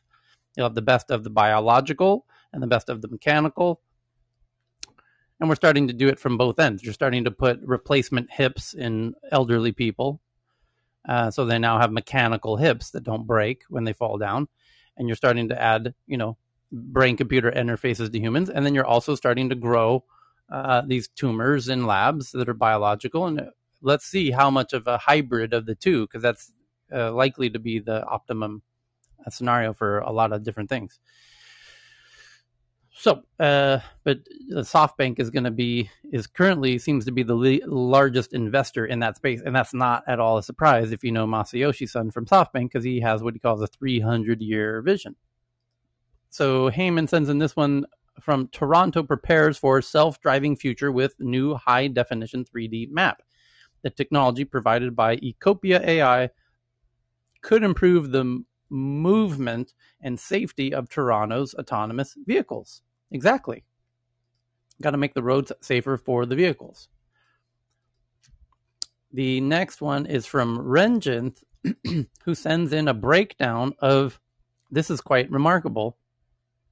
In the past week, the uh, two different bike companies in India both launched electric scooters which are these scooters are the most used transportation vehicles on the planet by a very wide margin. China and India and all of Asia use predominantly scooters for getting around more than cars. And while we had the EV revolution over the past, you know, 10 years, uh, especially in the past 2 years, here comes in the same week multiple EV scooters based out of India. And Honda uh, announced one recently as well. There's been a few stragglers, but now it's officially the, the race has officially just kicked off. And if you look at the tweet I just tweeted on Twitter from Renjith, he beautifully outlines the the the core differences between the four top selling new bikes. The Ola, which just launched last week with got 100,000 pre-orders. The Ather, which just launched last week, which got 30,000 pre-orders the Bajaj and the TVS, and it compares the, the size of the motors in terms of kilowatts, the amount of torque, and the amount of range, and the top speed, and the speed from zero to 40 kilometers per second, and the prices. And the prices are all nearly identical, not surprisingly, although the top speed the top speeds are also quite similar. The main difference is the torque, where the Ola really comes out far ahead and that's what you need if you if you actually live anywhere that isn't perfectly flat. You're going to need the better torque. So and a much better uh, long range. But I just thank you for this, Renjith. That's actually incredibly helpful in figuring out which bike to get. So the next one, Tyler. Uh, yes. I think Ola Ola also just announced their their their car electronic vehicle full full automobile for They- 2023. Yes, they announced they have the aspirations to do that. So, uh, so I'm a big believer in obviously there's there are scooters and mopeds all over the world that dwarf uh, uh, cars in many cities. So I'm a big believer in Ola. Yeah, me and, uh, too. one to watch. Certainly, with your theme of banning international competition in Exactly. in countries. What an interesting coincidence that they announced this just as Tesla is hoping that India will lower their import taxes, and they're not. And uh, and Ola's being made domestically with domestic technology and talent, and uh, you know now they've got their own electric car company there. So we don't need you, Tesla. Thank you, anyways. Oh, but maybe you could, or we could do the Chinese game and invite you to come build a factory, and then as soon as it's done, um, we could then ask you to leave, make life very difficult for you, which as it is Tesla is now experiencing. What an what an amazing turn of events that's been. Johan, Yeah, hi, good morning. Sorry for the late arrival. I, I was chi- just chiming in on, on this with, with the scooters. Uh, today, in the major Swedish newspaper, you know, that particular little strange country in the uh, northern hemisphere, the thing is here that today in both the newspapers for Stockholm and Gothenburg, they had an uh, articles running about this with the lend cycles. We have had free cycles, or you can rent them for a very small amount of money in Gothenburg, Stockholm, Malmö, I think Norrköping as well. But the thing is here that over the last two years they have seen a declining trend, and they are now pondering about how they can make it more um, viable for people to use bicycles instead of seeing that the big picture is that people is renting electrical scooters instead of manual driven bicycles. So the thing is here that they are tone deaf, to, to use a Swedish term. Uh, they don't see that people are not using the cycles because they have found a better mean of transportation. You well done. so are you referring to who? With the uh, but both the Dagens Nyheter DN as well as the GP, which is Gothenburg's local post, they are both driving today that they see a decline in the lending cycle uh, affair because they actually charge you a small amount of money. And they don't, they totally miss that the reason that they are declining is through the electrical scooters that we have in a plenty flora of the deliverers Yeah. in, in, in the major city. Yeah. So thanks for that. The the next one here is about I'm just tweeting this out now from Harvard. Um, a 3D printed eardrum developed by researchers at Harvard at the Wyss Institute uh, is to be commercialized by Desktop Health following the acquisition of Harvard startup Beacon Bio this summer. So a 3D printed eardrum. So here we go again with the um, creating. I, the question is: Is this mechanical or, or or biological? I don't know. Could be either. Could be both. Is this a 3D printed mechanical eardrum or is it a 3D printed biological eardrum? I'm not sure. Um, but that's kind of back to the point. They that- are grow. Yeah. Yeah, you know there are uh, three small bones inside of the eardrum as well, and these has been grown in laboratories in Sweden for the last five six years and implemented especially in kids. You want I think the, the key word is graft, which means biological. 3D printed graft developed. The, the company says it's Beacon probably a Bio. bi- it's probably a bioprinter, Tyler. They Yeah. um there's a company called Desktop Metal that does a uh, I'm, I'm sorry EnvisionTEC that does a uh, a tissue printer. Um, I know the CEO. So Yep. So next one's from JT. Uh, Oculus Quest version 32 will improve media sharing. Easily sync screenshots and screen recordings to your phone now. That's nice. And the next one's from Poppy, a company called Unheard. A London-based AI-powered digital platform secures 250 million pounds to help independent music artists and record labels. And so we got to ask Gareth if he's in the audience, uh, what he might know, or maybe Sarah might know about Unheard. Uh, Gareth happens to be in the UK and happens to be a music tech geek for working at the in the working for the labels, but so Sarah. But anyway, it's London-based AI-powered digital platform to help independent music artists and record labels. The next one is uh, from Poppy from the UK. A company called Image Holders launches a gesture-controlled touchless kiosk. And do you know why you need a touchless kiosk? I do. Because McDonald's and fast food restaurants are going to replace cashiers with kiosks to touch screens to order your food. They already have in Scandinavia. All the McDonald's in Scandinavia are all kiosks when you order the food. The problem is you touch the screen and then you eat your french fries and then you get, you know, gangrene and, uh, you know, Black Death. And so you need a touchless kiosk when you go to the fast food restaurants in the near future because you better believe these are all coming very quickly. And the touchless self-service solution avoid hand to kiosk contact and eliminate any hygiene concerns is the first sentence in the article. It says it all right there. According to a survey by Ultraleap, 80% of customers think public touchscreens are unhygienic amidst the pandemic crisis. Eventually, many companies now turning to no touch tech and contactless devices. In this situation, the company is on a mission to be at the forefront of self service kiosk technology. And the question is, do you do it with a camera on the top of the screen or you or I saw a demonstration at my event of a startup that pitched a way to put mi- microscopic speakers under the touchscreen that send an audio undetectable audio signal through the screen. Not only is it touchless, but it's haptic. You can feel the screen even though you don't touch it through the microscopic speakers under the screen. And it works. And it's truly wild. The one that I'm just tweeting out right now is based on a camera, so there's no haptic feedback when you click on the objects on the screen. So I imagine eventually they might lose to the haptic feedback audio systems. So the next one is Oxford-based Ultromics secures 23.7 million pounds to help doctors diagnose cardiovascular disease through AI. Let me guess. Image recognition, machine learning. Let's see.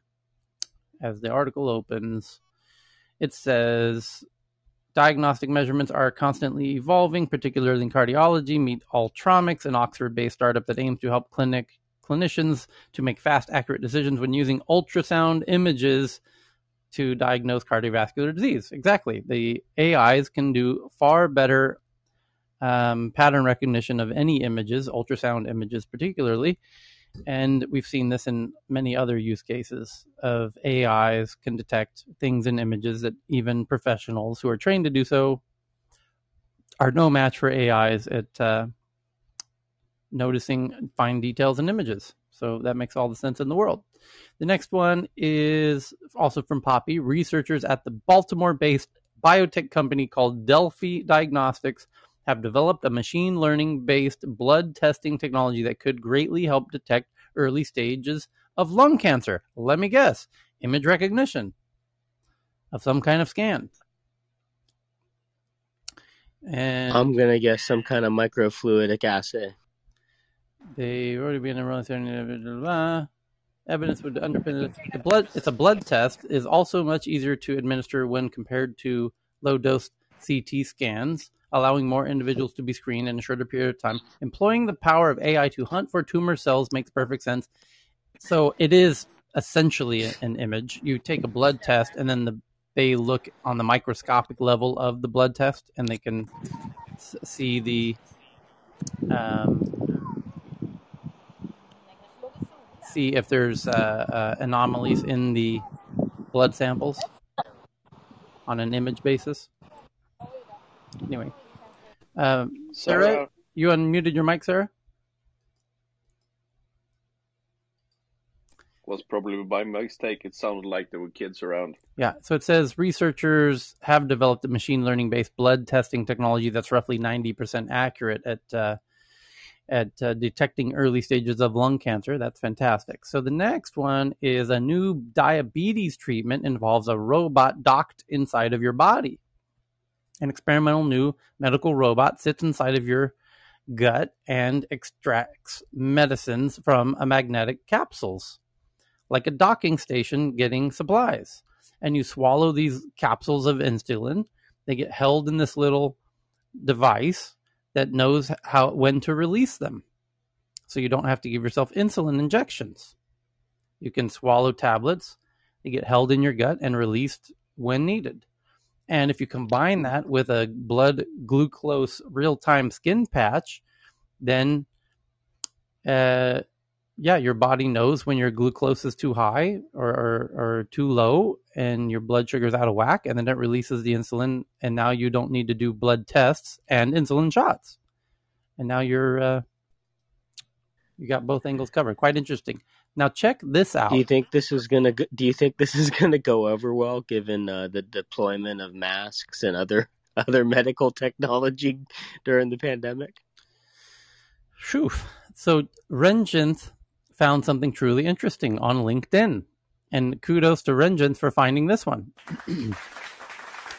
he found uh, uh, a, a job listing that Spotify is hiring for a really interesting position a engineer for commerce platform. As a back-end engineer in the freemium business unit, you'll have the opportunity to have significant impact on Spotify's growth by reaching new users, markets, and audiences. We achieve this by truly understanding the needs of our users and by innovating to solve real problems for them, building solutions across the entire Spotify infrastructure to support our goal. Your work with this team will ultimately impact the way the world works. Our team is our team's focus is to enable users to purchase any product Spotify has to offer by building a state of the art commerce platform. We're investing heavily into this product area as we look to reimagine the distributed services we need in order to best serve our Spotify's current and future commerce goals. As we look to diversify and evolve our products further through commerce. Tyler, this yes. is Lucia speaking. Yeah. Can I jump in? Yes. So, there was actually two headlines about how actually all these things is changing, there was this one from the UK Tech News. Mm-hmm. It's actually recently a former Universal Music senior analyst has secured 250k pounds of investment to launch Unheard. This is really weird to pronounce. Sorry. I hope I did it properly. For independent artists and record labels to help them break into the industry and grow. Yes. After generating 25 million Spotify streams for independent artists in just one year. Unheard said the new app will help more artists and labels find where their fans are, who they interact with, and which playlist they should be pitching to. The company's algorithm take an artist's data and then turn it into targeted and practical marketing tips to create impactful campaigns across the social media and streaming landscape. So I really think this is a big thing for the next uh, years for musicians. Yeah. And there's a sorry. Yeah, they they raised a bunch of money. Yeah. Yeah, and there's another one from uh, Business Insider Australia about Linktree, saying that Linktree knows it can't be the link in bio platform forever, and here's what it plans to do next. So I will not read the whole article, but a part of it. Um, Jess Box, head of growth at Linktree, thinks the company's explosive expansion will not only continue, but that it has the potential to be the next Aussie export to reach unicorn status. And the interesting part is this one. So the platform's commerce links, which are powered by PayPal and Square, enable Linktree users to set up request links giving followers options to request goods and services directly from their profiles, as well as a tip jar where fans can offer financial support for a creator's work. Box said they are particularly focused on the musical music sorry music vertical, where the company sees an opportunity to speak to the vast sea of musicians rocked by the changing economics of the music industry as well as supporting those without major record labels to become independent businesses. Further to this end, Linktree last week announced it is acquiring SongLink Odesli, a content matching technology platform for streaming music. Anthony Zaccaria, co-founder and chief creative officer of Linktree, said the acquisition is yet another milestone for the company. We now one step closer to become a one-stop shop for musicians, offering an integrated solution for the three key pillars of music monetization, touring, merchandising, and streaming.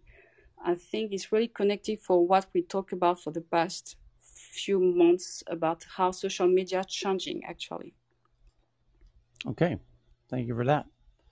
So the Poppy sends this one in how robots will revolutionize e commerce by automating last mile delivery. Alibaba Group is deploying a fleet of robots to solve e commerce last mile conundrum in China, creating a fast and reliable way to fill demand. And you can now see this little quarter sized car.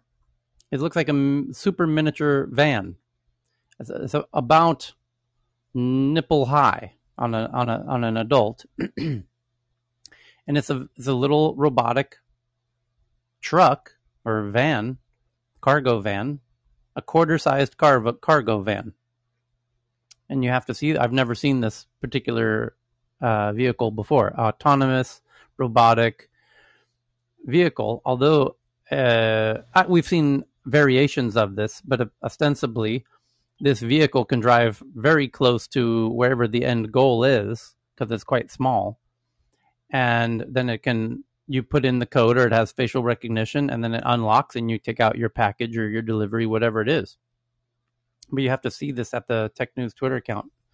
Uh, I just tweeted it from Poppy.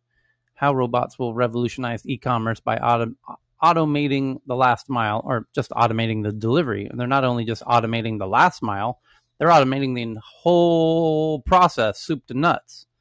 wherever the product gets made, which is pretty much automated, will then get put into trucks, which will be automated, which will be sent to a distribution center, which will be automated, which will then put it into these little vehicles and send it to your door.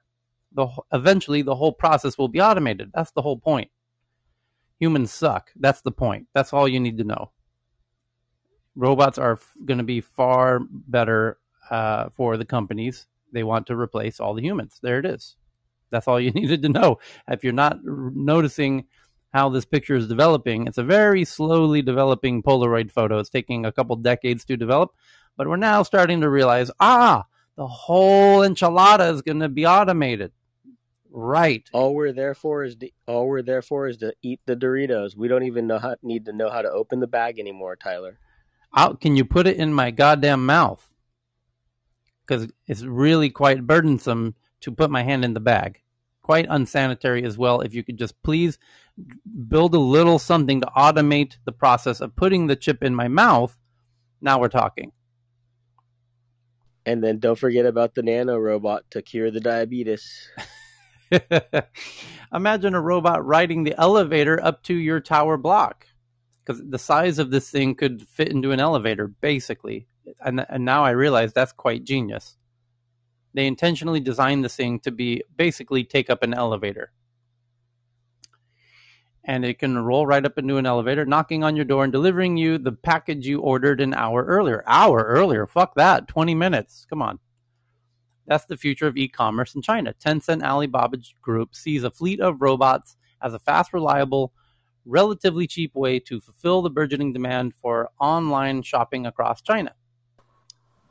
And they've deployed 1,000 delivery bots across Chinese university campuses and urban communities this year. The bots, called Xiao Man, Xiao Man something, meaning small donkey, in Mandarin can deliver about 50 packages at a time and has as many as 500 boxes in one day, covering 100 kilometers in a single charge.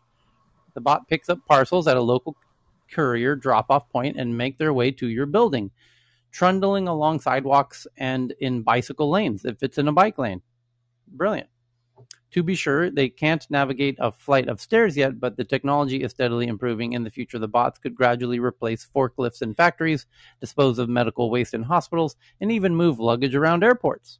The idea is that these bots will learn how to navigate obstacles safely and blah, blah, blah, blah, blah. In three to five years, we hope to make progress in autonomous driving and faster speed scenario and make deliveries over longer distances. So there you go.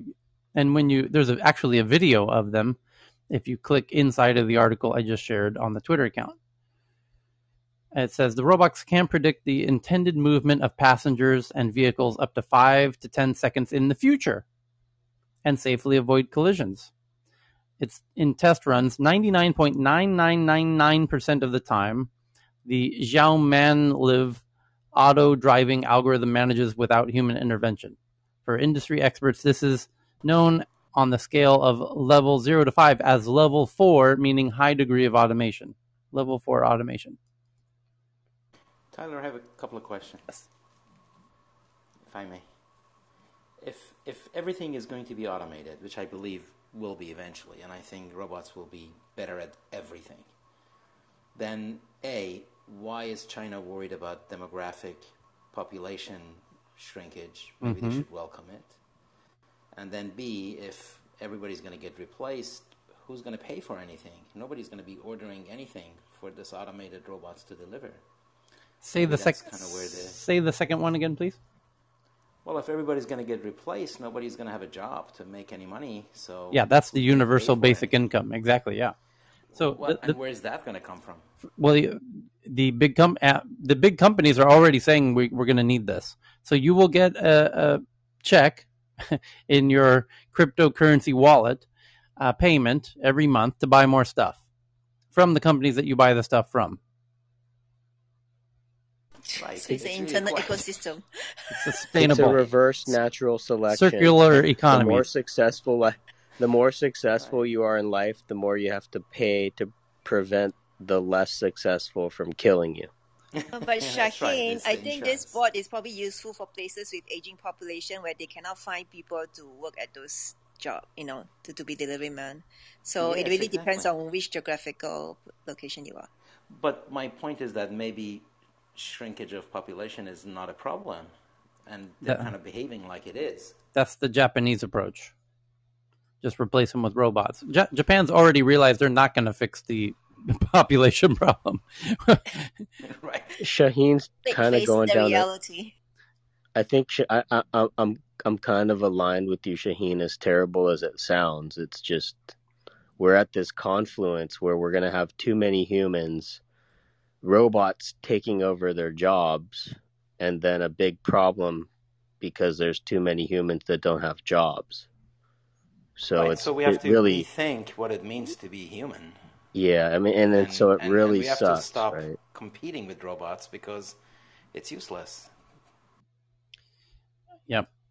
Tyler, I just took a look at the uh, Chinese name for that. It's actually called Xiaomanlü. So basically, it's still a, a autonomous vehicle. Yep. So I think that the, the, the, the one to close the gap, right, is between that vehicle to the doors, to the door of the uh, the consumer. Because like not everybody live in ho- landed houses, right? Like for Right. example, in Japan, majority of the, especially central Tokyo, they live in mansion, right? Right. So it is more the the the the the the the, the, the link between that autonomous vehicle and to to bring that product up to the doorstep of the consumer. So that's Mhm. the part that I think yeah, we need a probably a humanoid bot to complete that. Tomoko, right? No, be- you could have a s- Hundred percent, you're right. yeah. Yes. You would need a Security is tight. you need a secondary child robot to pop out of the mother robot with your package Yeah. to do the last Yes. meter. Yes. Exactly. Oh, trust me, I'm I'm sure there's labs all over Japan and China working on this as we speak, and Amazon. So the the top five military contractors. This is a headline coming out right now. The top five military contractors ate two trillion dollars during the Afghan in Afghanistan, and they break it down by. There's a chart as well from the article I just tweeted and it shows from 2002 to 2021 Lockheed, Raytheon, General Dynamics, Boeing, and Northrop Grumman. Yep, those are the top five military contractors. And they received $2 trillion in public funds between October 2001 and August 2021. And now you know where the money went. And you can see how much they made each month. No, each quarter. No, each year in the chart in the article I just tweeted. and it started out they were collectively making about 50 billion uh, in in the start in 20, 2002, 2001, and then last year in 2020 they made over about 170 billion. And when you add up all of those 20 years together, you get 2 trillion for these five companies. Ouch. It's like um, I, I did a little bit of the back of the envelope. It's like eighty cents from every man, woman, and child in the United States for the last twenty years. Each year? Every every day, every every day. I think. Oh, every day. You said three hundred million a day, right? So Yeah. So it's a dollar a day per person.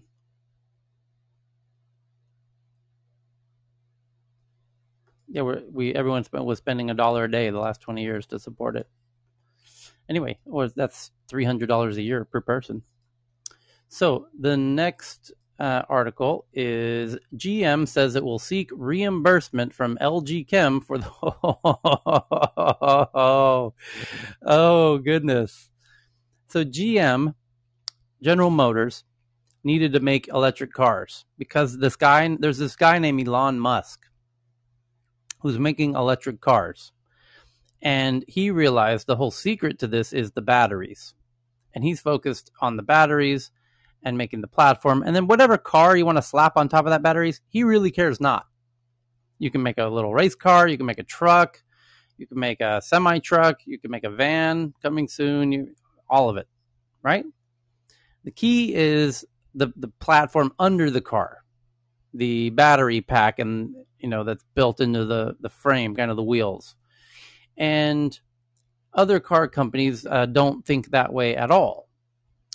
So they are combustion engine teams. The, the, the, these car companies globally are all about the combustion engines. And so when General Motors made the Chevy Bolt, they didn't make the battery packs themselves. They used a company LG out of out of Korea. And so they kind of delegated that expertise out because that is not their expertise. Making battery car companies know fucking zero about batteries, like literally zero. Like the people we on this stage know more about making batteries than GM does, and they del- that's why they delegated it out. In fact, they don't want to know anything about batteries because it's an it's a threat to the combustion engine team. The combustion engine teams want nothing to do with batteries. It's a threat to them. It's a replacement to them. They don't want it.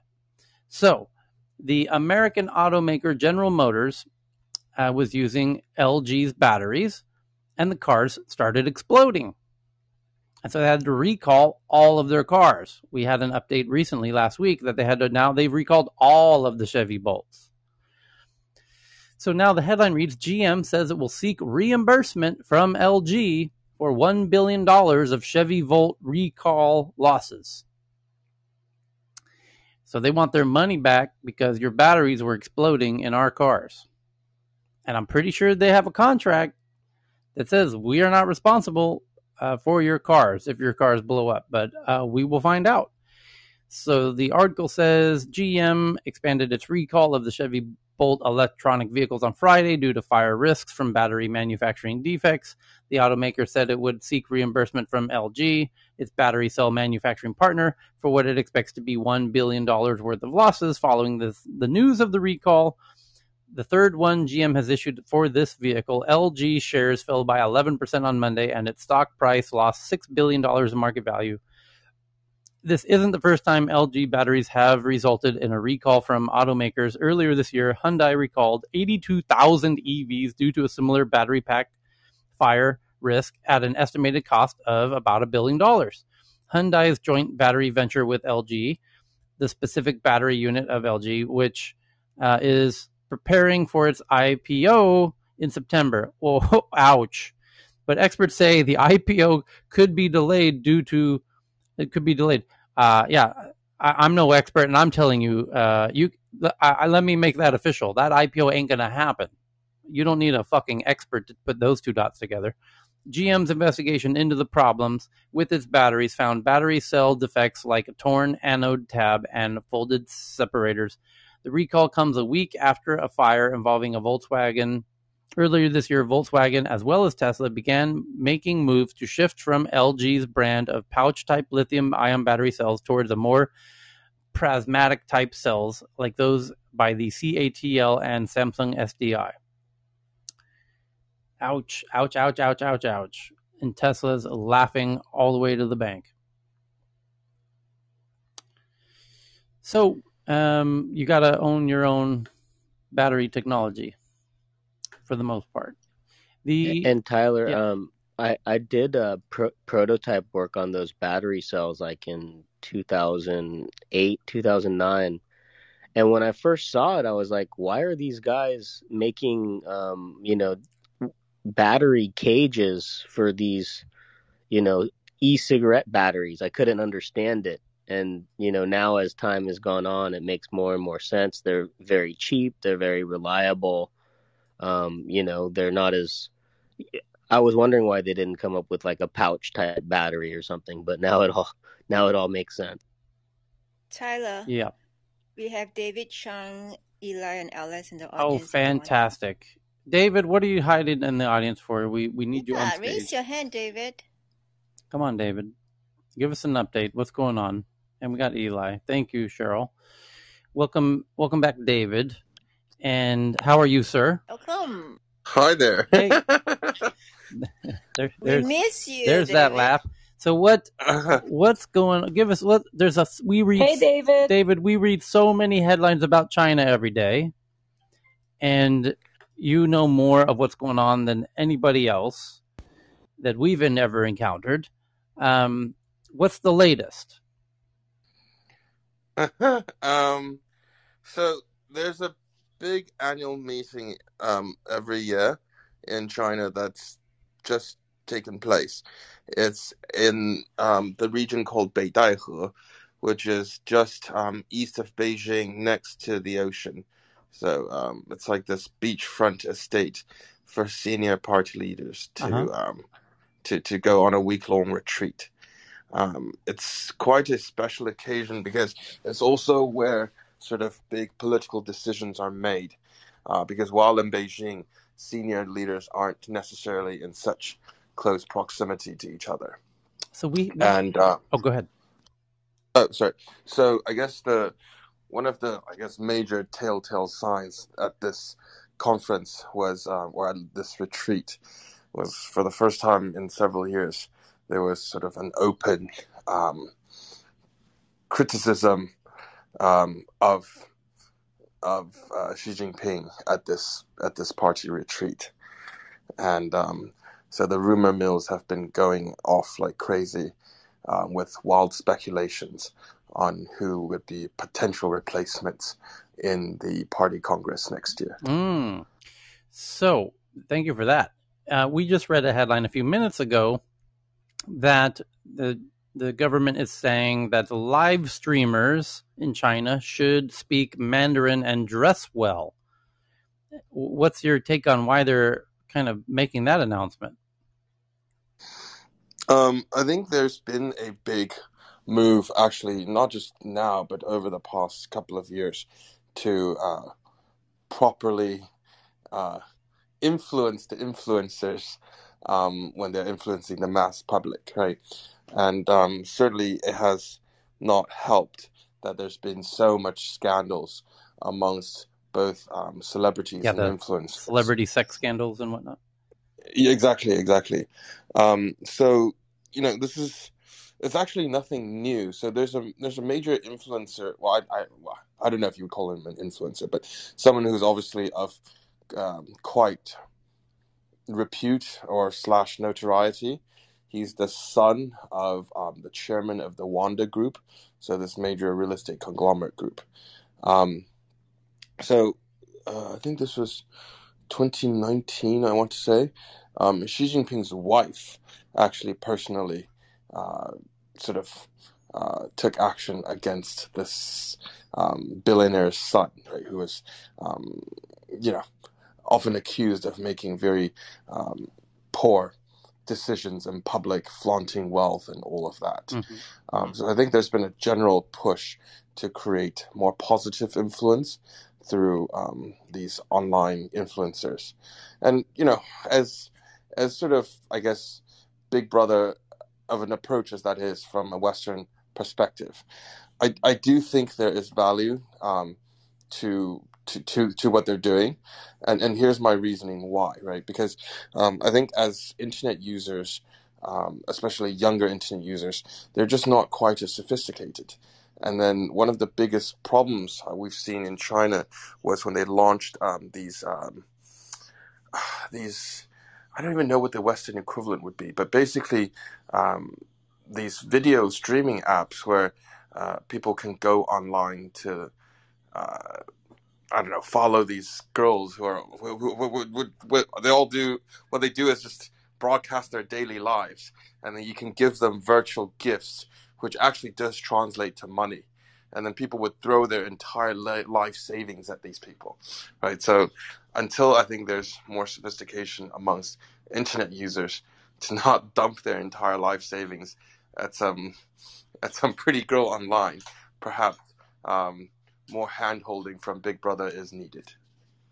in terms of requiring Mandarin, might this be for um, surveillance type things where they're worried people speaking in languages uh, that are not Mandarin are harder to kind of investigate, you know, if they're violating kind of perceived cultural norms or whatever? No, I don't actually think it's surveillance because I mean the surveillance tech is actually quite advanced now. Um, it's just this been this big push recently to uh, reduce the amount of um, dialects spoken across China and really focus on uh, Mandarin proper, right? Um, it, it, it's crazy when you look at how big the trend. I mean, how, how big the, the trend has turned.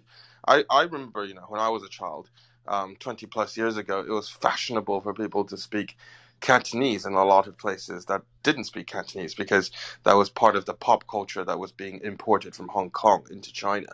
Um, but that that trend has completely reversed, right? So, um, regions in southern China where they do speak Cantonese, um, young younger children now actually take pride in speaking um, proper Mandarin with a Beijing accent instead of speaking Cantonese. So I think that's actually been part of the uh, central government's drive to, um, to, I guess, even make Chinese culture even more homogenous. Okay. um, so thank you for that. Steve, if you could join us, uh, keep stay with us for a minute. I, we're gonna we have about twenty more to get through, and I know there's at least one more Chinese one buried in there somewhere. Um, and then welcome back, Eli. And let's see. Here's the first one. It's just a fun article from the Guardian about a, an office in um, in Bucharest, which is using all kinds of interesting tech to make it a post-COVID office or an they're calling it an anti-COVID office, hands-free door handles, self-cleaning surfaces, antimicrobial paint, air monitoring display tools, UV light disinfection robots, and 135 other measures at an office block in Bucharest. And might will this come everywhere as people go back to the offices? I suspect so. Interesting point there from the Guardian. And then IKEA has a new picture frame um, that has a Sonos Wi Fi speaker hidden behind the art. So, in the back of the picture frame is a Sonos Wi Fi speaker. Latest collaboration between IKEA and Sonos puts great sound behind fabric art panel that can be hung or lean against a wall. That's truly fantastic. So now you have hidden speakers in your rooms hiding behind the art. That's genius. Uh, absolutely love that. It's called Symfonisk. Sim. It's kind of uh, means symphony, doesn't uh, it, uh, uh, Johan? If you can translate that for us. Symfonisk. Must, must, Symphonic. Yeah. Symphonic. Yeah, yeah. Thank you. Thank you, Sarah. So yeah, like if, for those who don't know, IKEA always does kind of clever. All of those what seem like incredibly crazy uh, names that they have for all of the objects actually very often are very fun Swedish puns. Um, so the and they imply what the thing is about. So in this case, symphonic for this makes sense once you translate it in English, which is true of a lot of IKEA's objects and their funny names. So the next one is indeed things to do. Hmm.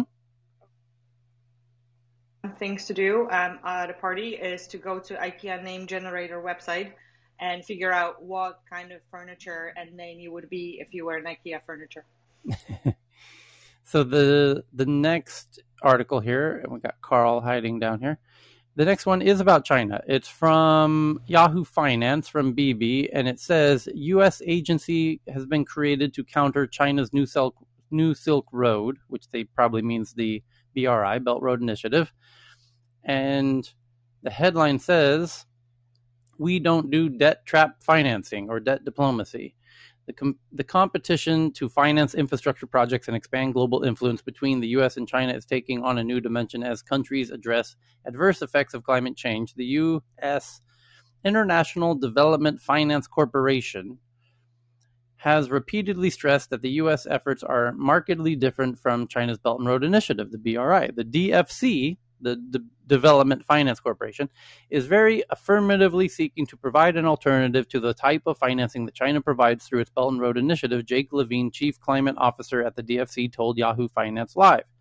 China has engaged in certain development finance practices that are more in line with the type of practices you see coming from authoritarian governments. You see other recipient governments oftentimes pressured to take sort of debt trap financing.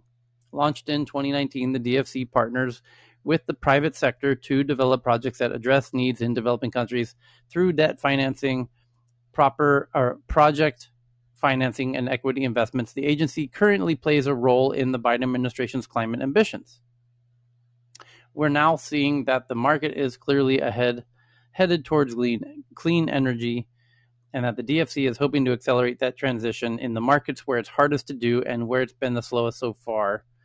The U.S. government's the U.S. government is working with the G7 and providing a values based alternative focus on sustainability, blah, blah, blah. A recent report from the UN Intergovernmental Panel on Climate Change unequivocally blamed human activity for warming. This is a really kind of stupid article generally. And this was announced at the end of the G7 meeting out of Cornwall about six weeks ago. Was that the the G7 were going to put together um, a, com- a, compelling alternative to the Belt and Road Initiative to help fund development projects in the developing world. So there's not much to that one, I don't think. The next one from BB is from Forbes that uh, le- about legal tech, artificial intelligence enabled review software powers uh, software that is powered by AIs already carry out multiple legal tasks today. In the future, AI will affect and own even more of these tasks that lawyers conventionally do today. And we've heard this from even lawyers here in tech news around the world who say AI is coming for their jobs. So this is just another article uh, to kind of help add validation of that point. And this one says the U.S. Army is using a controversial facial recognition technology that uses images from social media to identify people. Documents from a public records request show facial recognition company Clearview AI making bold claims to the military about its capabilities. But it's a paywalled article. So I will tweet that one out. But we are regularly joined by Clearview AI's co founder Charles here in this room. He just hap- doesn't happen to be here at the moment because he's in London. But he was here yesterday. So, but you can read that one from the Twitter account. I just sent that out. And the next one is a Taiwan team forced to remove the Taiwanese flag from at the Le Mans uh, race car event in Le Mans, France. It's an annual event where cars race. And Taiwan had a car there. They did last year. And says a Taiwanese team participating in the 24 hours of Le Mans sports car race in France were asked to remove the national flag from their car's hood before the start of the race. At the request of the organizers, the Taiwan national flag was replaced with the Chinese Taipei flag, which Taiwan uses in international sporting events such as the Olympic Games, according to a Chinese publication, CNA. But this is coming from Taiwan News. So uh, the, the team owner, Morris Chen, was there with the team, but the spokesperson from his company did not say why race organizers called for the last minute change. In the qualifying round on Friday, the Taiwanese team was able to participate with the national flag on the hood of the venue, uh, on the hood and at the venue as it did last year. According to Taiwanese-based F1 Auto Racing, the decision to change the flag was probably due to the pressure from Beijing, seeing as how China, China's Wan Heping is currently the vice president for sports at the body that runs Le Mans. Meanwhile, China's Tencent broadcast team announced it would not broadcast the race this year without giving an explanation. Chinese netizens have speculated the company decided to cancel the broadcast so viewers in China would not see the Taiwan's flag on display during the race. Okay. The next one is from oh, is Google making us dumber? It is. And then somebody sent in this one through the DMs of a new um, futuristic tiny home for $50,000. And it's absolutely gorgeous. I have to say, this is the most well designed tiny home I've seen yet. And now you can have a house for 50,000 bucks. I absolutely love this. This is what we need is more affordable housing options somewhere between a normal apartment and being homeless in a tent. And this really fits the bill. It's a shipping container conversion, although it's a stunningly beautifully designed shipping container.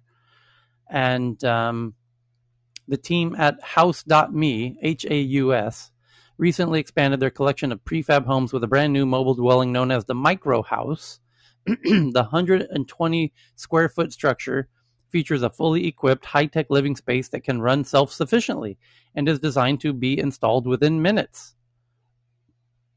And there's some really good photos and even a video. The composite structure is extraordinarily durable. Its yacht inspired exterior is created from fiberglass stainless steel and teak. And after years of research and prototyping, we're thrilled to finally launch the Micro House, created using 3D printed structural components. It's gorgeous. I have to say, take a look at this, and they have the interior photos. It's gorgeous. Fifty thousand bucks for a house, so you have to wonder how much could you rent them out for. Um, quite affordably, I could imagine. So it's really cool. Thank you for whoever sent that in. The next one is that Visa paid a you know hundred sixty thousand dollars for an NFT. We covered that one, and covered that. Harris, ah, here we go, uh, uh, David. This coming in from AP News two hours ago, so it's kind of breaking news. President or Vice President Harris is in Singapore, and the headline from AP News two hours ago is Harris rebukes China in major speech on Indo Pacific. And U.S. Vice President Kamala Harris delivered a sharp rebuke to China for its incursions in the South China Sea, warning its actions there amount to coercion and intimidation, and affirming that the U.S. will support its allies in the region against Beijing's advances. Here's the quote We know that Beijing continues to coerce, to intimidate, and to make claims to the vast majority of the South China Sea, she said in a major foreign policy speech Tuesday in Singapore, in which she laid out the Biden administration's vision for the Indo Pacific Beijing's actions continue to undermine the rules based order and threaten the sovereignty, the sovereignty of nations. Harris, who is on a week long swing through Southeast Asia, declared the U.S. stands with our allies and our partners in the face of threats from China. The speech sought to cement the U.S. commitment to supporting its allies in the area of growing importance to the Biden administration, which has made countering China's influence globally a centerpiece for its foreign policy. And it came during a critical moment for the United States as the Biden administration seeks to further solidify its pivot towards Asia while America's decades long focus on the Middle East comes to a messy end with the chaotic withdrawal from Afghanistan. Her rebuke, uh, Harris underscored the she said. Uh, her rebuke to Beijing amounts amounted to her sharpest comments yet on the U.S. foe, but Harris has was careful to emphasize that the U.S. is seeking greater engagement in the Indo Pacific region, not just to counter China, but to advance our optimistic vision that we have for our participation and partnership in the region. It is our vital interest to stand united with our allies and our partners in Southeast Asia in defense of free and open Indo Pacific. Okay, a Chinese foreign minister spokesperson, Wang Wenbin, said Monday that the U.S. had done unscrupulous and dishonest things in Afghanistan and called on the nation to help rebuild. The United States is the root cause and the biggest external factor in the Afghan issue, Wenbin said. It, it cannot just run away like this. Okay.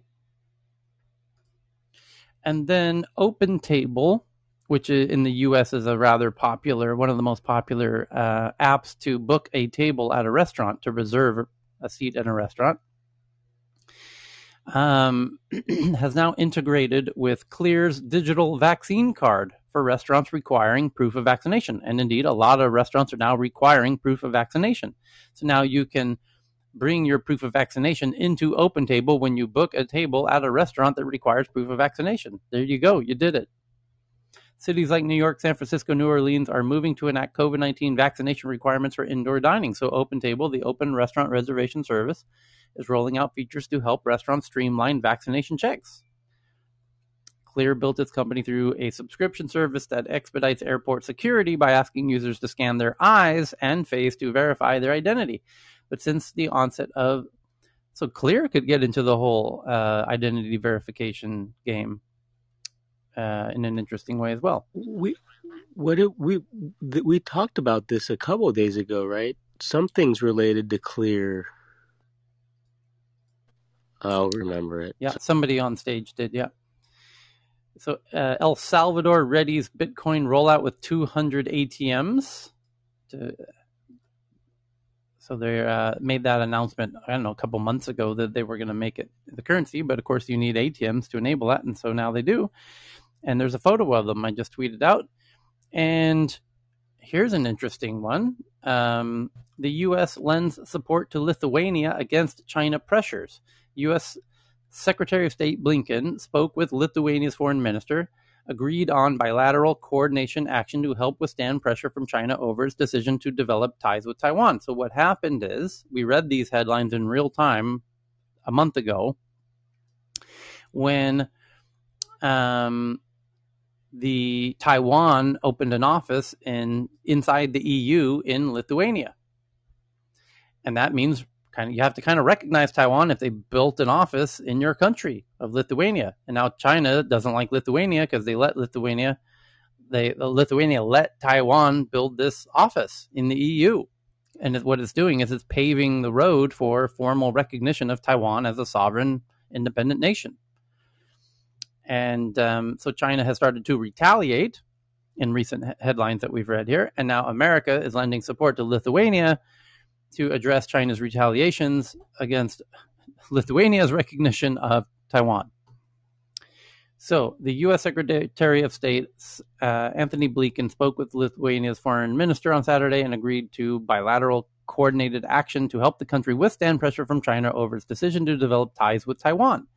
China on August 10th demanded that Lithuania withdraw its ambassador in Beijing and said it would recall China's envoy to Vilnius, which is the capital of, uh, of Lithuania, in a row over the Baltic state, allowing Chinese claimed Taiwan to open a de facto embassy there using its own name. So, yeah, Taiwan opened an embassy in Lithuania calling itself Taiwan. And now China says you must remove your ambassador from China, and we're going to remove our ambassador from Lithuania.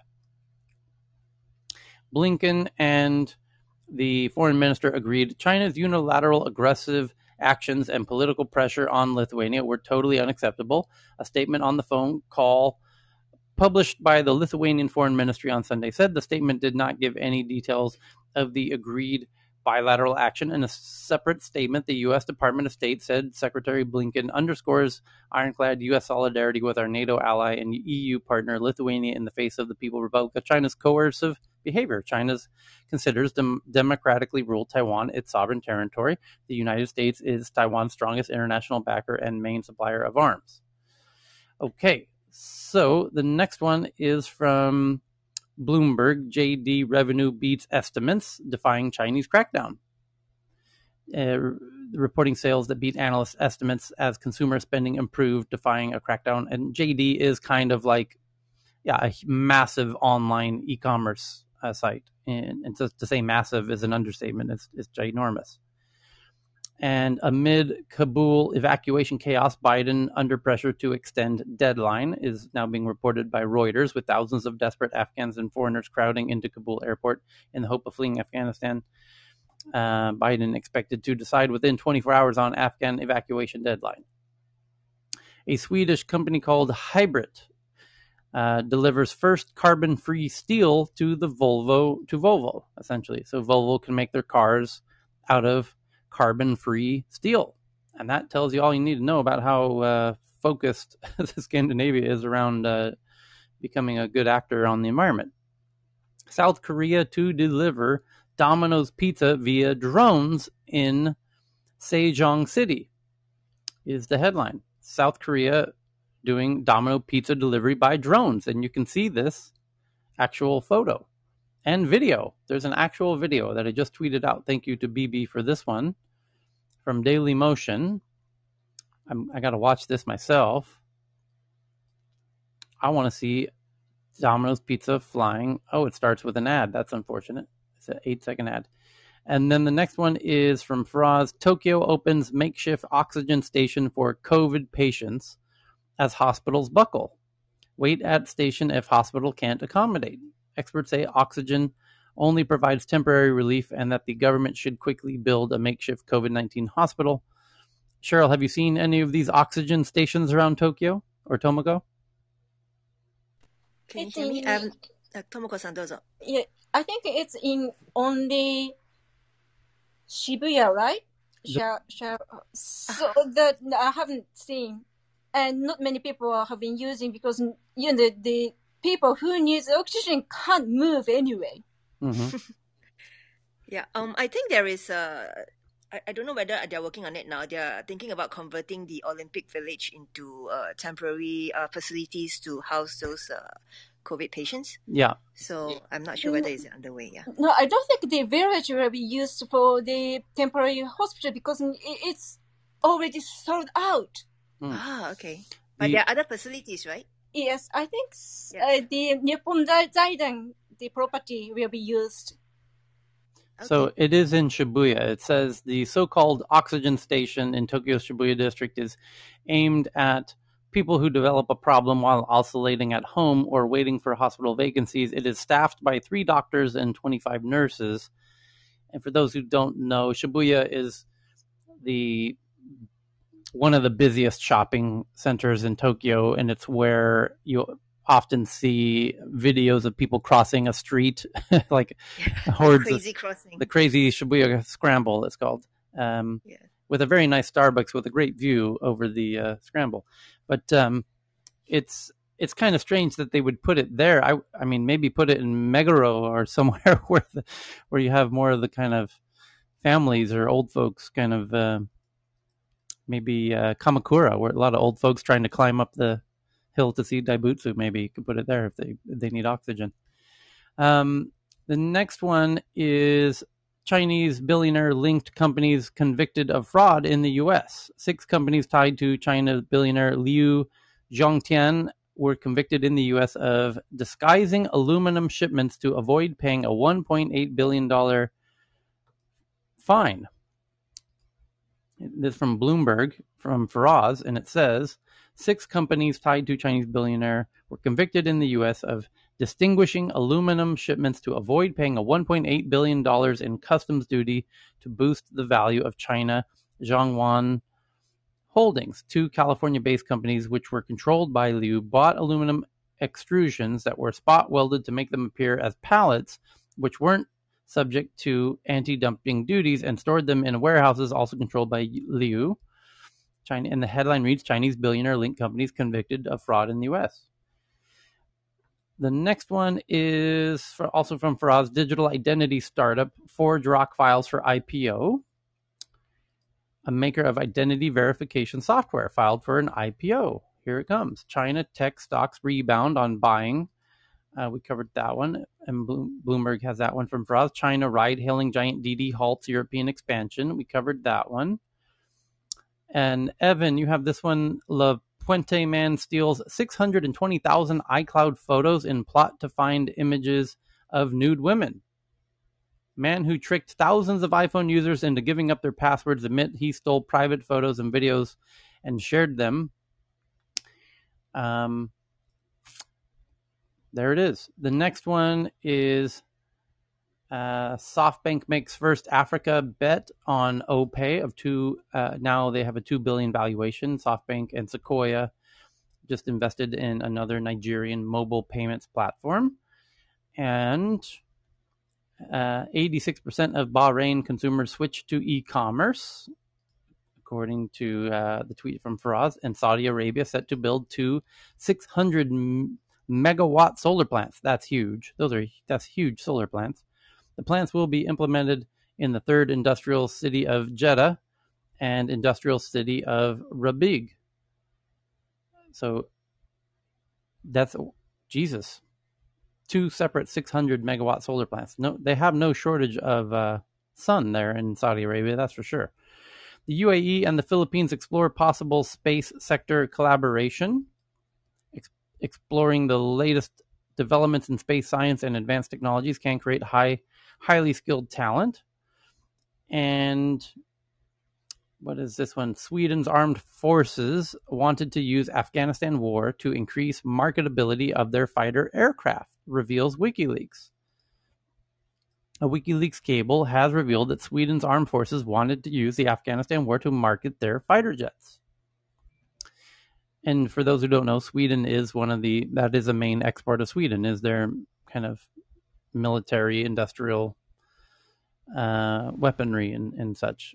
Um, kind of a not so well known aspect of Sweden that they would like to kind of prefer it that way. Uh, India startups raised uh, $6.5 billion of funding in Q2, 11 new unicorns in Q2, bringing them up to 20. What are they up to? 26, Cheryl? So India 27, isn't it? Yesterday. Yeah, yeah. Yesterday they had a new one.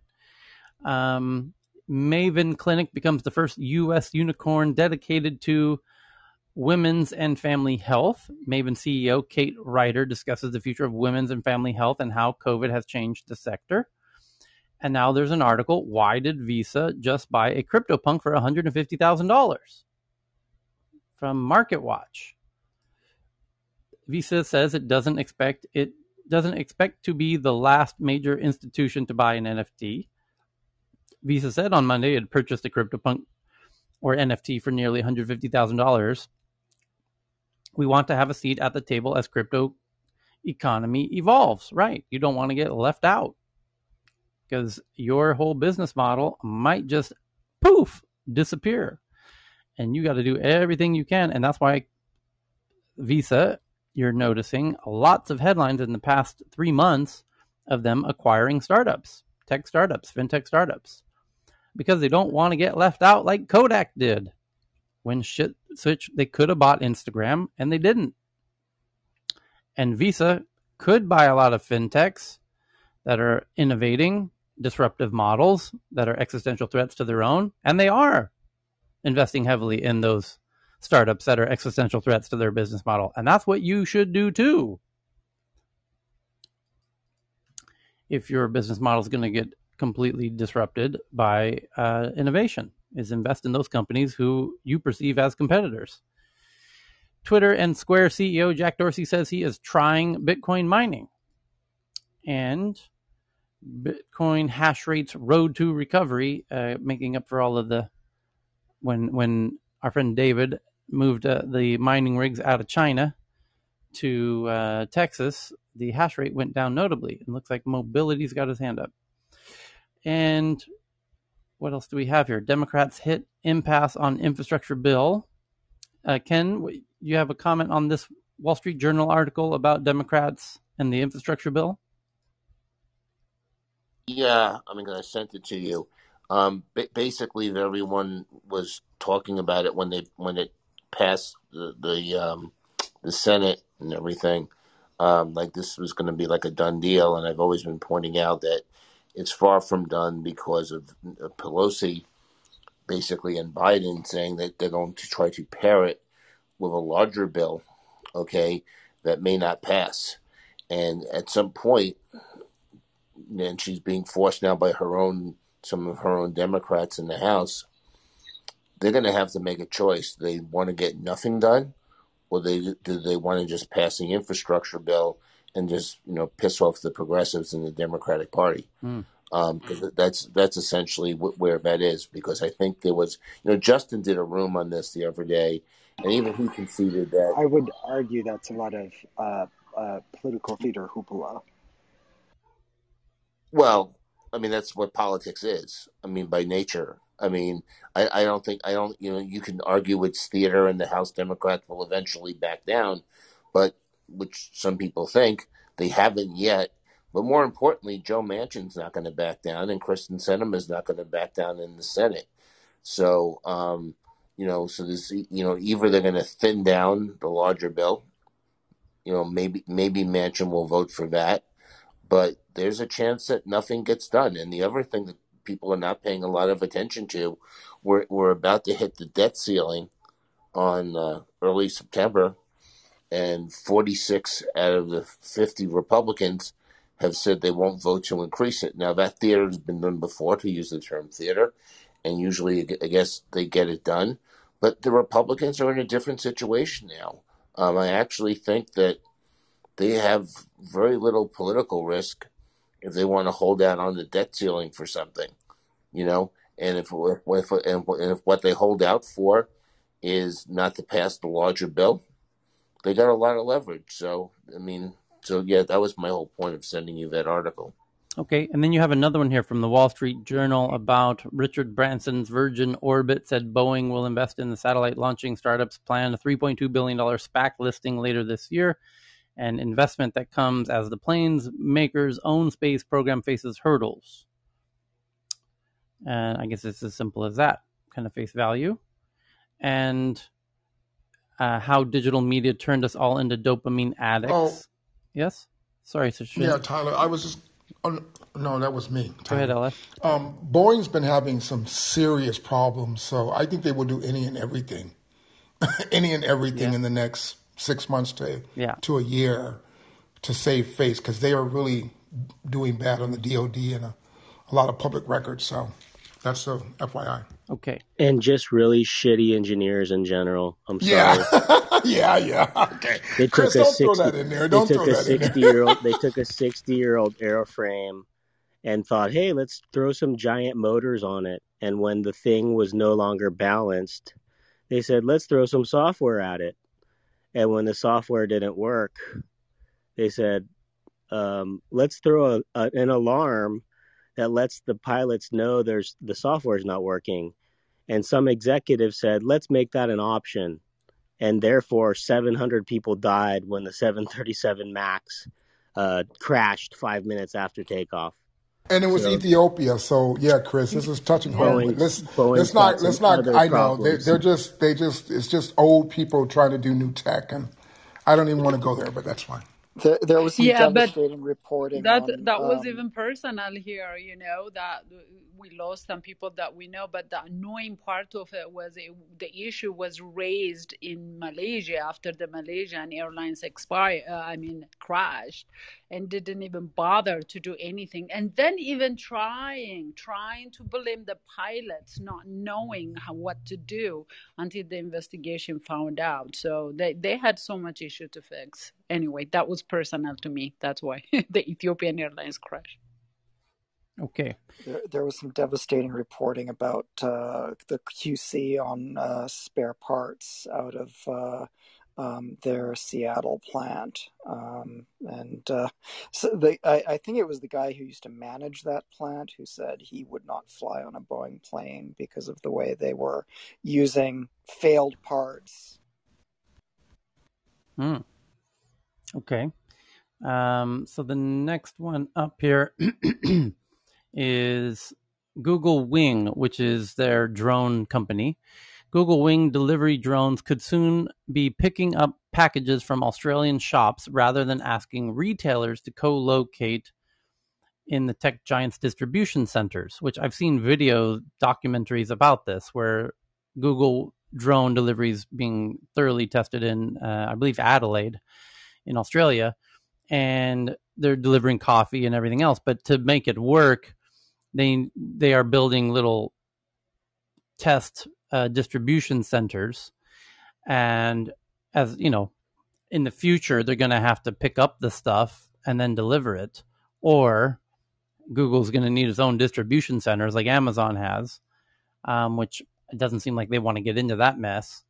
So um, Google Wing Delivery Jones could soon pick up the packages from the Australian shops directly rather than asking retailers to co-locate in Google's distribution centers, which the shops would love that. But that this is just a whole wild concept now that um, you're going to be able to order things from stores any any little mom and pop store the drone will go to that store pick it up from that store and bring it to you basically and um yeah but you make the the question is where do you make the purchase from? I imagine you make the purchase from google. And they get a cut of that obviously and if there's obviously they cover their costs and whatever but and of course there's data implications all over that but really interesting to see how that is evolving. I just tweeted that out. Facebook to bring audio and video calls back to the main app. Uh, so you don't use the Messenger app, you use just the the regular blue Facebook app to do video calls and audio calls and messages. And the question is, why would they do that? I think it's because they want you to mm, reform the habit of checking Facebook. Once you open the app to make the call, you're likely to check in on your friends, and I think they're worried that people are no longer in the habit of doing that. Just a guess.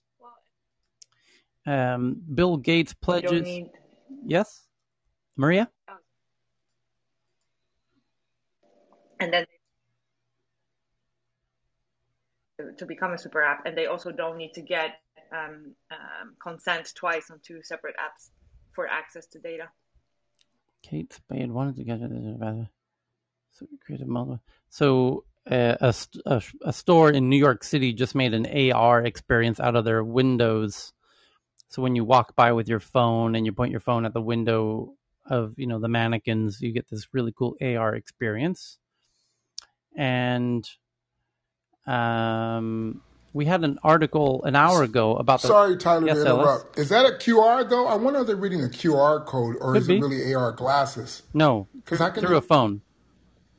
Okay, okay, okay. So yes, a QR code could do that. Yeah, and we Hey, could. Tyler, just to Yeah. go, I could just go back very quickly on one point. I just tweeted something out to you only because it came up in the conversation for anyone who's interested. It's actually like uh, it was came out two years ago, but um, the New Republic had a massively detailed article entitled "Crash Course: How Boeing's Managerial Revolution Created the 730." The 737 MAX disaster. It's really, really interesting about their management culture and all the so I just tweeted that out to you if you want to retweet it to everybody, or somebody can go on my own tw- Twitter Twitter account and find it for anyone who's interested in that. Okay. So next next headlines here: Bill Gates pledges 1.5 billion dollars to climate projects in the infrastructure bill over three years for climate change partnerships with the Department of Energy through his climate investments. And iOS 15, which we should all be downloading in a week or two, makes FaceTime calls between Android and iPhone easy. Here's how to try it out now. Oh, I just tweeted that out. It lets FaceTime break free of Apple's ecosystem. So apparently, FaceTime's coming to Android. The next one is Uh, on, on, on sorry on this, Tyler. How important do you think this is in the social uh, commerce game? Do you think Apple's trying to make a social commerce play? Mm, doesn't no not not. I wouldn't draw that from that headline, anyways, because you, you're going to need live streaming to Yeah, no, you're right. Yeah. You need apps. You need Yeah. an app. It wouldn't be uh, FaceTime that would drive that. Yeah. Although they could add, Apple does have your medical data, it does have your payment data, and it does have FaceTime. So they could do telemedicine calls with doctors in a heartbeat if they wanted to, because they have everything you need. You have the, the video call, you've got the health data, and the pay, the click to pay with Apple Pay. Yeah, and it opens it up to a wider market. Yeah, but it's not just telemedicine; it's mental health, tel, telemental health, tele everything platforms. No, gonna- I meant Android. Android controls, you know, eighty percent of the market globally. Yeah, sure. That's what I meant. Yeah, yeah. But I'm I'm just saying, like, I, am if Apple were going to do anything, I think they could go big into telehealth, tele mental health, tele everything. You could have build a whole marketplace of plumbers and architects and experts on every kind of category that you would have these pay calls with. Essentially, That's that's kind of what I meant. I'm sorry. It's just more that yeah, like Apple's so calculated, right? They they know what market they want to go after, you know, Yeah. the the segment meaning higher end. They develop the stickiness. I mean, god, we're on iOS 15. That's laughable, right? you know that we've been running 15 versions of the same software for a lot of us, you know, like um, and then they turn on the spigot once they realize we're hooked and we're not going to go to Android no matter what. So LG successfully demonstrates 6G, uh, transfers data over 100 meters, built new power amplifier to deliver stable signals at the 6 gig, 6G uh, spectrum, crucial as 6G has short range and loses power during transmission and reception between antennas because the the the range is getting shorter as the signal gets higher in, in frequency.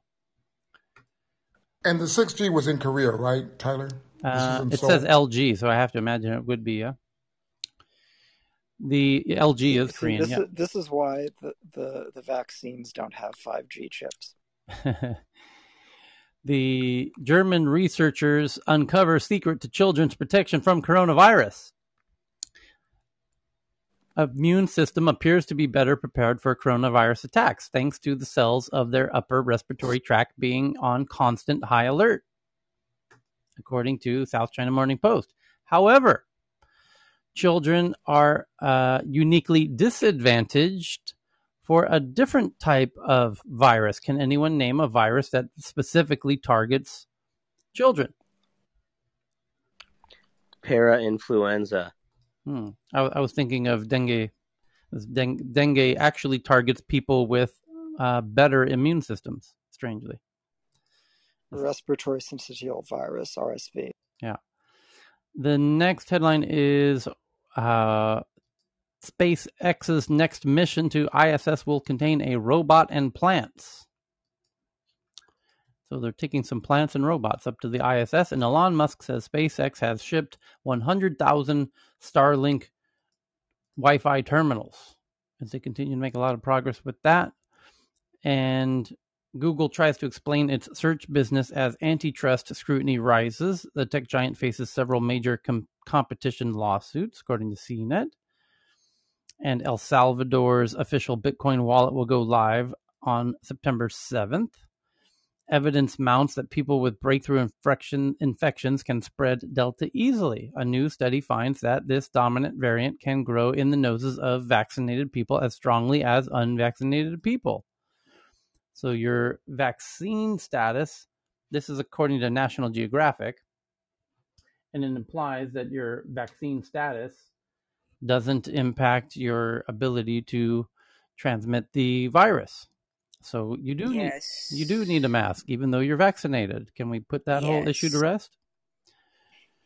I that, that's that's why actually I don't really agree with the vaccine card or vaccine passport because it was kind of like you know make those people who are vaccinated feel that they're all right, but actually they're not all right. Rwanda anti-terrorism mission in Mozambique uh, is from DW Deutsche Welle. I just sent that out. Virgin Orbit going public via SPAC. We got that one. Google's head of AI talks about the future of e, um, uh, EHR. Jeff Dean, head of artificial intelligence at Google, talks with Eric Topol. It's a interview, a podcast called Medicine and the Machine. So I just tweeted that out and Chinese industrial robot manufacturers are ramping up their capacity to boost their domestic market share from 30% to the government set goal of 50%. And wearable sensors detect what's in your sweat. New easy to make sensors can provide real time measurements of electrolytes and metabolites in perspiration. And uh, we covered the unheard one, and Normie sent that in. Father and son are charged in a $21 million lottery fraud. And a company called Zetwerk turns unicorn after $150 million funding led by D1 Capital. Small town boom for online brokerages uh, from the economic uh, in India, I should say, from the Economic Times of India.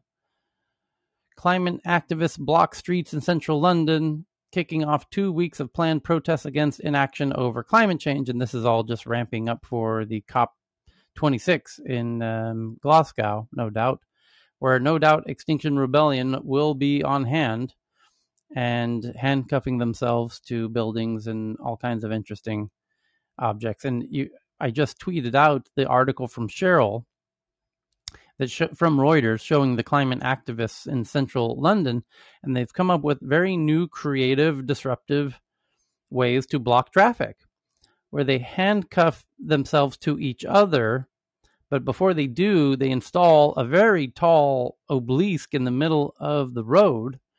They cut a hole in the middle of it, put their hands through it, handcuff themselves to it inside the obelisk so the police officers can't unhandcuff them or move them because this semi permanent structure in the middle of the road and the handcuffed hands are inside the obelisk. So they can't access the handcuffs to unhandcuff them. They can't remove the obelisk from the road. So now you've got these kind of the question is how do they go to the bathroom, I guess is the real question. The next one is from the BBC record number of migrants cross channel in a day. More than 800 people reached the UK on Saturday in 30 small boats. Um, authorities rescued and intercepted 828 people in 30 small boats on Saturday, while French prevented 193 people in 10 boats. The question is, where are they coming from? This is from the BBC. And where do they go to the bathroom? And same question same, for both Same articles. question, yeah. So the Home Office said nearly 200 people making the trip were also stopped by the French. Nearly 12,500 people have made the journey so far this year. Officials say they are safe. There are safe and legal routes for migrants, and they were working with international partners to tackle the dangerous crossings. The Home Office said the UK authorities rescued or intercepted 828 people in 30 small boats. The previous highest number of migrants across the channel in a single day was August 12th, so just two weeks ago, when 592 people made the journey. Where are they coming from? Answer my question. Dan uh, O'Mahoney and clandestine channel threat commander said these dangerous crossings from safe EU countries are completely unnecessary, and we are determined to take down the the evil criminal gangs behind them. Yeah, there's trains and shit that can do this stuff now, and big ferries. You don't need to be taking these very dangerous, uh, like inflatable rafts uh, across the English Channel. That's just complete stupidity. Um, it's totally legal to take the train or the boat. So, um, a deal agreed between London and Paris last month will see France double the number of police patrolling its beaches. It will also fund improved intelligence sharing and introduce better technology to target people who organize the crossings. The government hopes an overall overhaul of asylum rules will deter migrants in the future, but it has prompted a backlash from campaigners and charities who have urged the government to create more safe routes and schemes for asylum seekers and refugees. It comes as ministers around announced a resettlement program to allow 5,000 Afghans to come to the UK with a long term goal of helping 20,000 people from the country. Okay. I guess they're coming from Afghanistan. But that, never says that anywhere. It's quite interesting. Okay. So the next one up is um, we covered the climate change. From Shane, you have one about NASA. A new Mars mission is moving towards launch. This week's NASA Escapade mission, short for Escape and Plasma Acceleration and Dynamics Explorers, passes a key design review. And you can take a look at that very cool looking object. Singapore offers its A330 tanker aircraft to help U.S. airlift evacuees. No doubt related to the fact that uh, Kamala Harris is in Singapore. And another one from Shane about NASA and Mars. Just sending that out. Bezos said, and then Saudamini Kumar sends in this one from India, the Economic Times of India, that the government wants to make India a data center hub. The policy is currently being circulated for interministerial con- consultations and is expected to be sent to the cabinet approval shortly and another how to easily book vaccination slots on WhatsApp. Just sending that out. India to play an important role in tech development for UBS, according to the Indian Times. And who's and space India from operas. India to resume India to resume COVID vaccine exports in 2022. Head of government export panel. And Walmart launches delivery business to connect other local retailers with consumers. Oh, that's interesting. Very similar to Google's drone, essentially. So it says um, this is from CNBC. The delivery fleet will include newer technologies such as self driving vehicles and drones. There we go. Walmart getting into the delivery game and the logistics game by connecting even their competitors, small mom and pops everywhere, with consumers. But you have to order through the Amazon app. I'm sorry, the Walmart app, no doubt. So it says from CNBC uh, Walmart on Tuesday announced the launch of a delivery service called Go Local. The white label service will deliver goods from other local retailers to customers. Walmart said the, the delivery fleet will include newer technologies such as self driving vehicles and drones. And you've heard me rant multiple times, have you not, that whoever does the delivery owns the customer? So if Walmart starts taking orders for mom and pop shops and they know you're buying coffee from this little cafe, and next time you order, they can magically change who fulfills the order. Oh, you wanted a coffee? Oh, yeah, we got that. Now it's coming directly from Walmart. So this is a very clever way to eventually cannibalize uh, the mom and pops, who they in the short term will list inside the app, and but then eventually realize who the customers are and what they're ordering, and then cut out the mom and pops, which has essentially been Walmart's business model from the beginning. It's about bringing the capabilities that we as Walmart have been laser focused on building and connecting for our own customers to life for both local and national businesses. Yeah, of course, Walmart, you know, helping small businesses. That's what they've been about for the past, you know, 70 years, 40 years. Yeah. Utterly systematically destroying destroying small cities. utterly systematically carpet bombing, napalming small businesses for generations. Yeah, but we're here to help. I mean, that's what we are. That's we're here to help small businesses. When when you think of Walmart, that's what you think. that's what you think about, right? Helping the small mom and pop shop. That you know the the I don't know fifty million mom and pop shops that we've utterly obliterated over the last fifty years. What a fucking joke! This is a very clever way to continue to destroy them. Rather, rather genius way to continue to destroy mom and pop shops. Be the last minute delivery system for them, track all of the orders, track all the customers, and then rug pull that shit. And then watch those businesses collapse into a black hole as Walmart has done over the decades. LS? Yeah, Tyler, I'm I'm just listening to you, but I don't want to you know, be just be opposite and disagree. no, do it. I do agree with you. I do agree with you 100%, but I think where this world is going, and I'm in that world of AI and, you know, small businesses and AGI stuff, but I think what Walmart's trying to do and governments will stop them is there will be a hybrid. And I've said it in the past few months, and you've said this. I think there will just be this two worlds. There will be small businesses and there will be, you know, online delivery and so forth um, but the small, like um, to MA's point in the past, yoga shops, certain things you will do physical, but Walmart will be that back end or, or Amazon local supply chain.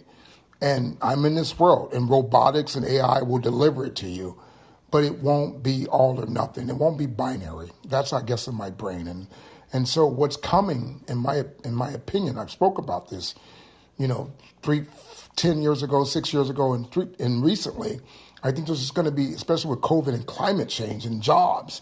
Everyone's like, oh, yeah, we're going to bring jobs back. There's no, I said this two years ago, there's no jobs coming.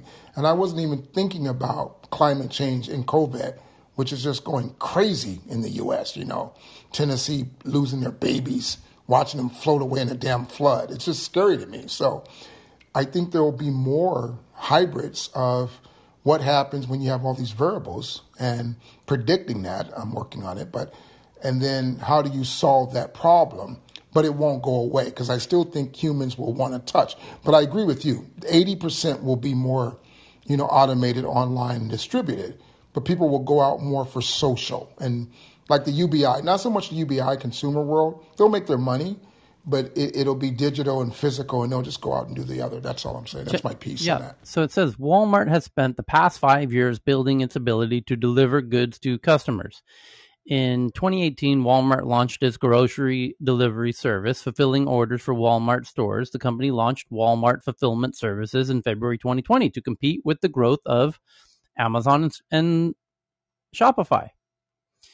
The company discontinued Jet, and so the uh, the point is they have the logistics to do all of this, you know, one hour, two hour delivery. The problem is they've got more logistical uh, power than orders coming in. Because people aren't ordering from Walmart, they're ordering from Amazon. So Walmart very cleverly says, ah, what if we tell all the mom and pops around our logistics centers that they too can sell their stuff and have it delivered in two hours? So you, now you're going to see in all the mom and pops stores within their delivery network have signs that say, hey, uh, next time just order uh, from the Walmart app when you want anything from our mom and pop store. And they'll deliver it for you. They'll come in. And Tyler, you're you're touching on something huge because if you think about the digitization in tech, which I'm focused on, and and you you know this, and Chris knows, and everything else, why would they have to trade off that inventory or that local warehouse? You talked about this, you know, with me and you and Kyle about six months ago, and everyone else. Like, why would they worry about that just-in-time inventory if Walmart has it? There will be a, a trade-off on the cost. You know, these small businesses won't make the same premium but then they won't have to have it in inventory.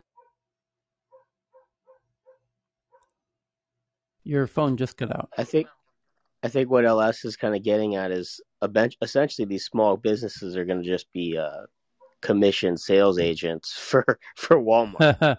Funny.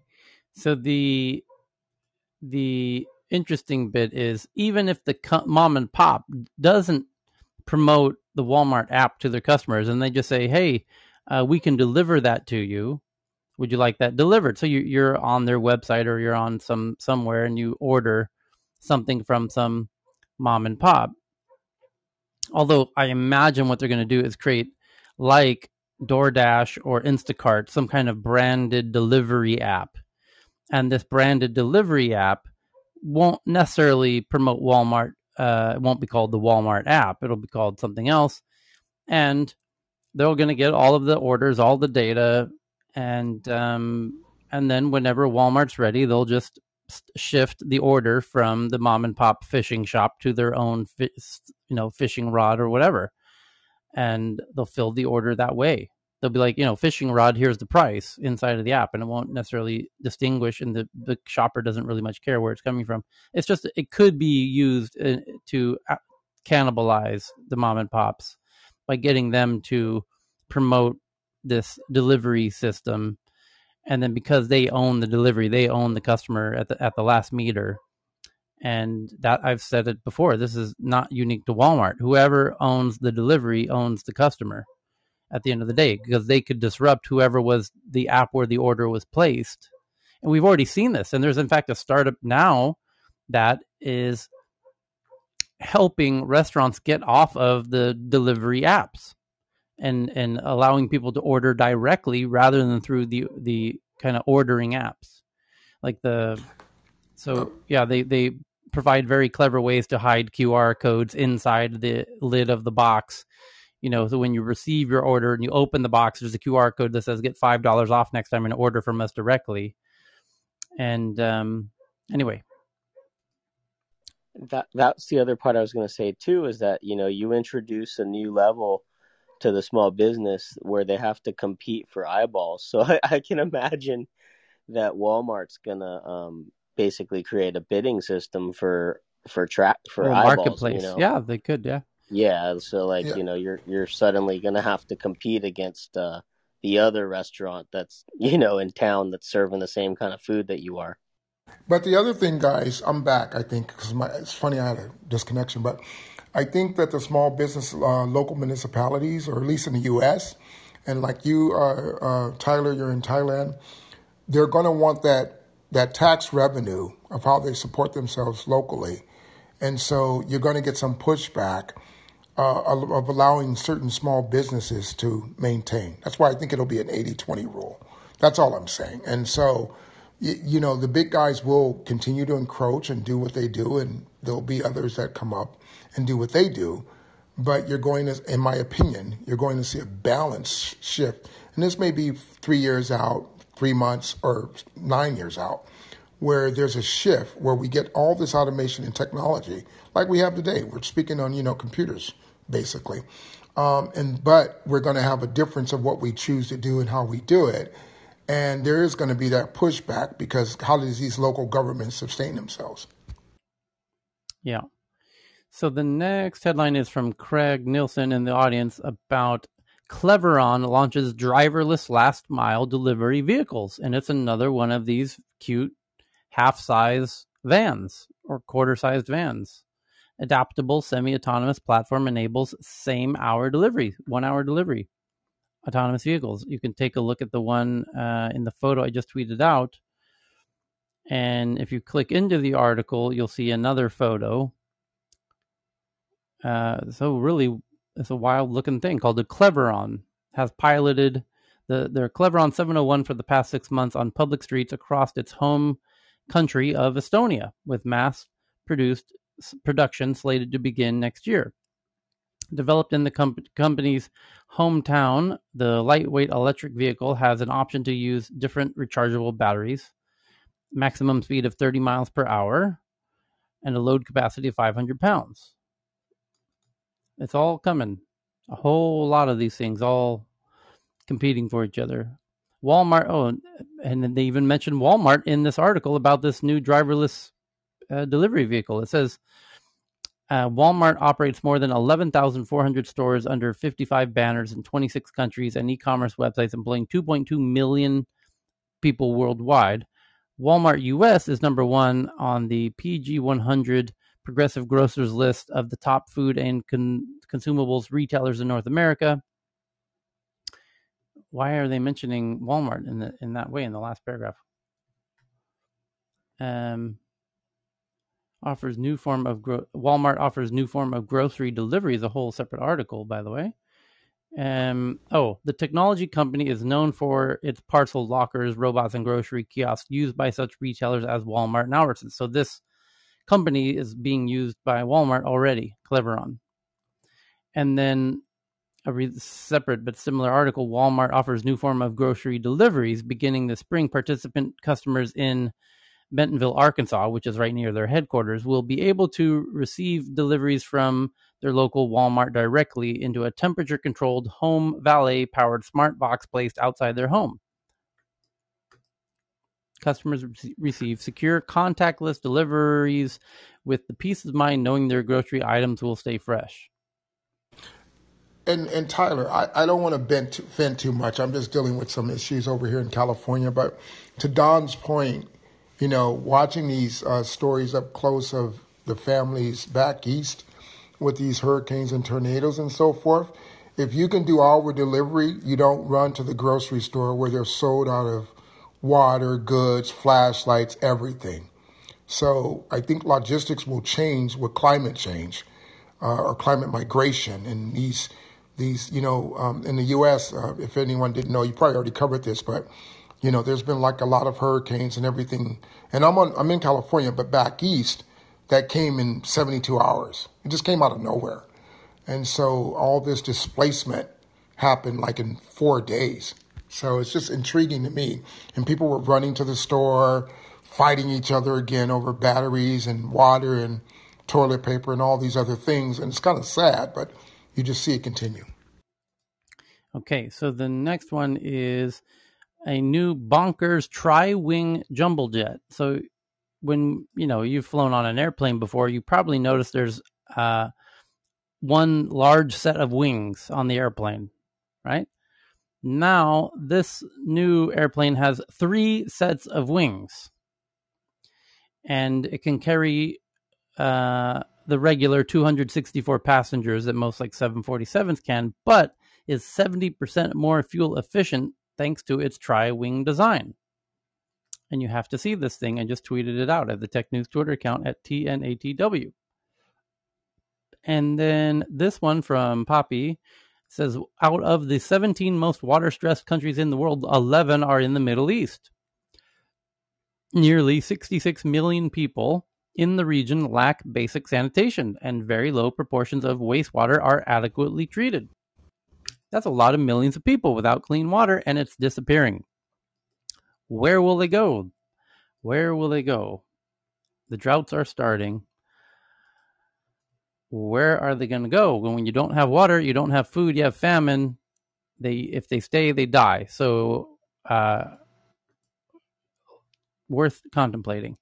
The next one is uh, from Abjit that EMPs could combat vast drone swarms better than weapons. Indeed, we've talked about this here as the idea of as drones are becoming militarized and weaponized, even commercial drones, and you can make swarms of them, and we've even seen reports of that.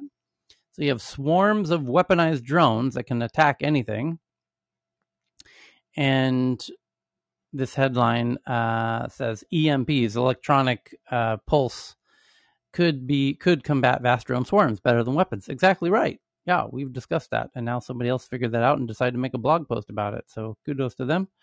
South Korea set to curb Google, Apple commission dominance. Now you know why Apple and Google are running to Uncle Joe Biden to help. South Korea is likely to bar Google and Apple from charging software developers commissions on in app purchases. Oh my God, that would be crazy if Korea makes it illegal for Apple and Google to charge their 30% that they charge all of the developers. South Korea is likely to bar Google and Apple from requiring software developers to use their payment systems. Oh, separate issue. Effectively stopping them from charging commissions on in app purchases. Oh, okay. The first such curbs on the tech giants by a major economy. Oh, and now you know why they're freaking out. Because that could be a domino effect, just like we see in India um, with the way they handle companies and uh, other company other countries start doing the same. Um, Ethiopia just announced they're going to have their own Facebook and Twitter replacements. By the way, Samsung unveils a $205 billion plan to hire 40,000 more people over three years. And this one from Hans Viberg in the audience um, about a video uh, from a prison shows terrible conditions and beatings of political prisoners. This is also where dual nationals from US, UK, and EU are kept. International community must take a strong action. Hans, where where where is Evin? This Evin prison. Let's get Hans up here to help us understand what's going on if he's still in the audience. Anyone know where? Oh, let me tweet it out so everyone can see it at the Tech News Twitter account. It appears to be the Middle East. I'm really hoping it's not in Afghanistan uh, or in Iran. It probably is in Iran. It's it, the city is spelled E V I N. Evin.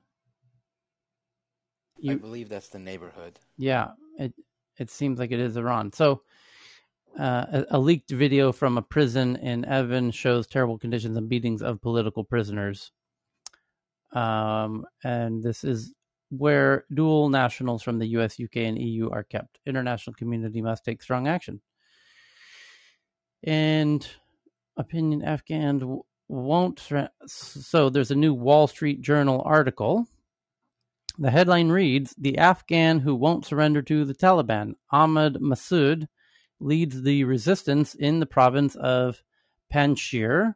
Can he and his fighters hold out? Well, you're a little late to the party because they just took over all of the uh, weaponry that the Americans left. The Taliban did. So your resistance would have been a lot better timed had you resisted before they reached the munitions supplies that the Americans left behind. So now you're really swimming upstream and really sailing without a without a sail. Um, yeah, they've got all kinds of goodies to use against you now. That uh, there was the resistance is a little a little late. It's going to be way harder now than it would have been two weeks ago. So it says um, in a remote base in Afghanistan's Panjshir province, he's the son and successor to the legendary commander Ahmad Shah Massoud, a resistance leader against both Soviets and Taliban until the later assassinated him on September 9, 2001. As Kabul fell to the Taliban again, a young Mr. Massoud issued a resounding call for resistance. We Afghans find ourselves in the situation of Europe 1940, he said on August 16th, except in Panjshir, the debacle is near total, and the spirit of collaboration with the Taliban is spreading among the vanquished who lost this war by their own failings, only we remain standing and we will never yield. And so the Wall Street Journal visited Mr. Massoud last year and spoke with him by phone on Saturday. His voice was clear and resonant but choppy, and they asked about rumors circulating in Europe and the US that he was preparing to give up. That's propaganda, he says. Apparently, there are defeatists among you who mistake their wishes for reality. So, no, make this known. There is no question of giving up the fight. Here in Panjshir, our resistance is just beginning. Well, that would have been nice had they started that uh, two weeks ago. Hmm. So we will leave you on that very contemplative note. Um, and we will meet up again in four hours. So we do hope you join us, and I thank you for another fun tech news around the world. Happy Tuesday, everybody. Thank you, Tyler. Thank you, Ellis. See you soon. All right. Bye. Thanks, Tyler.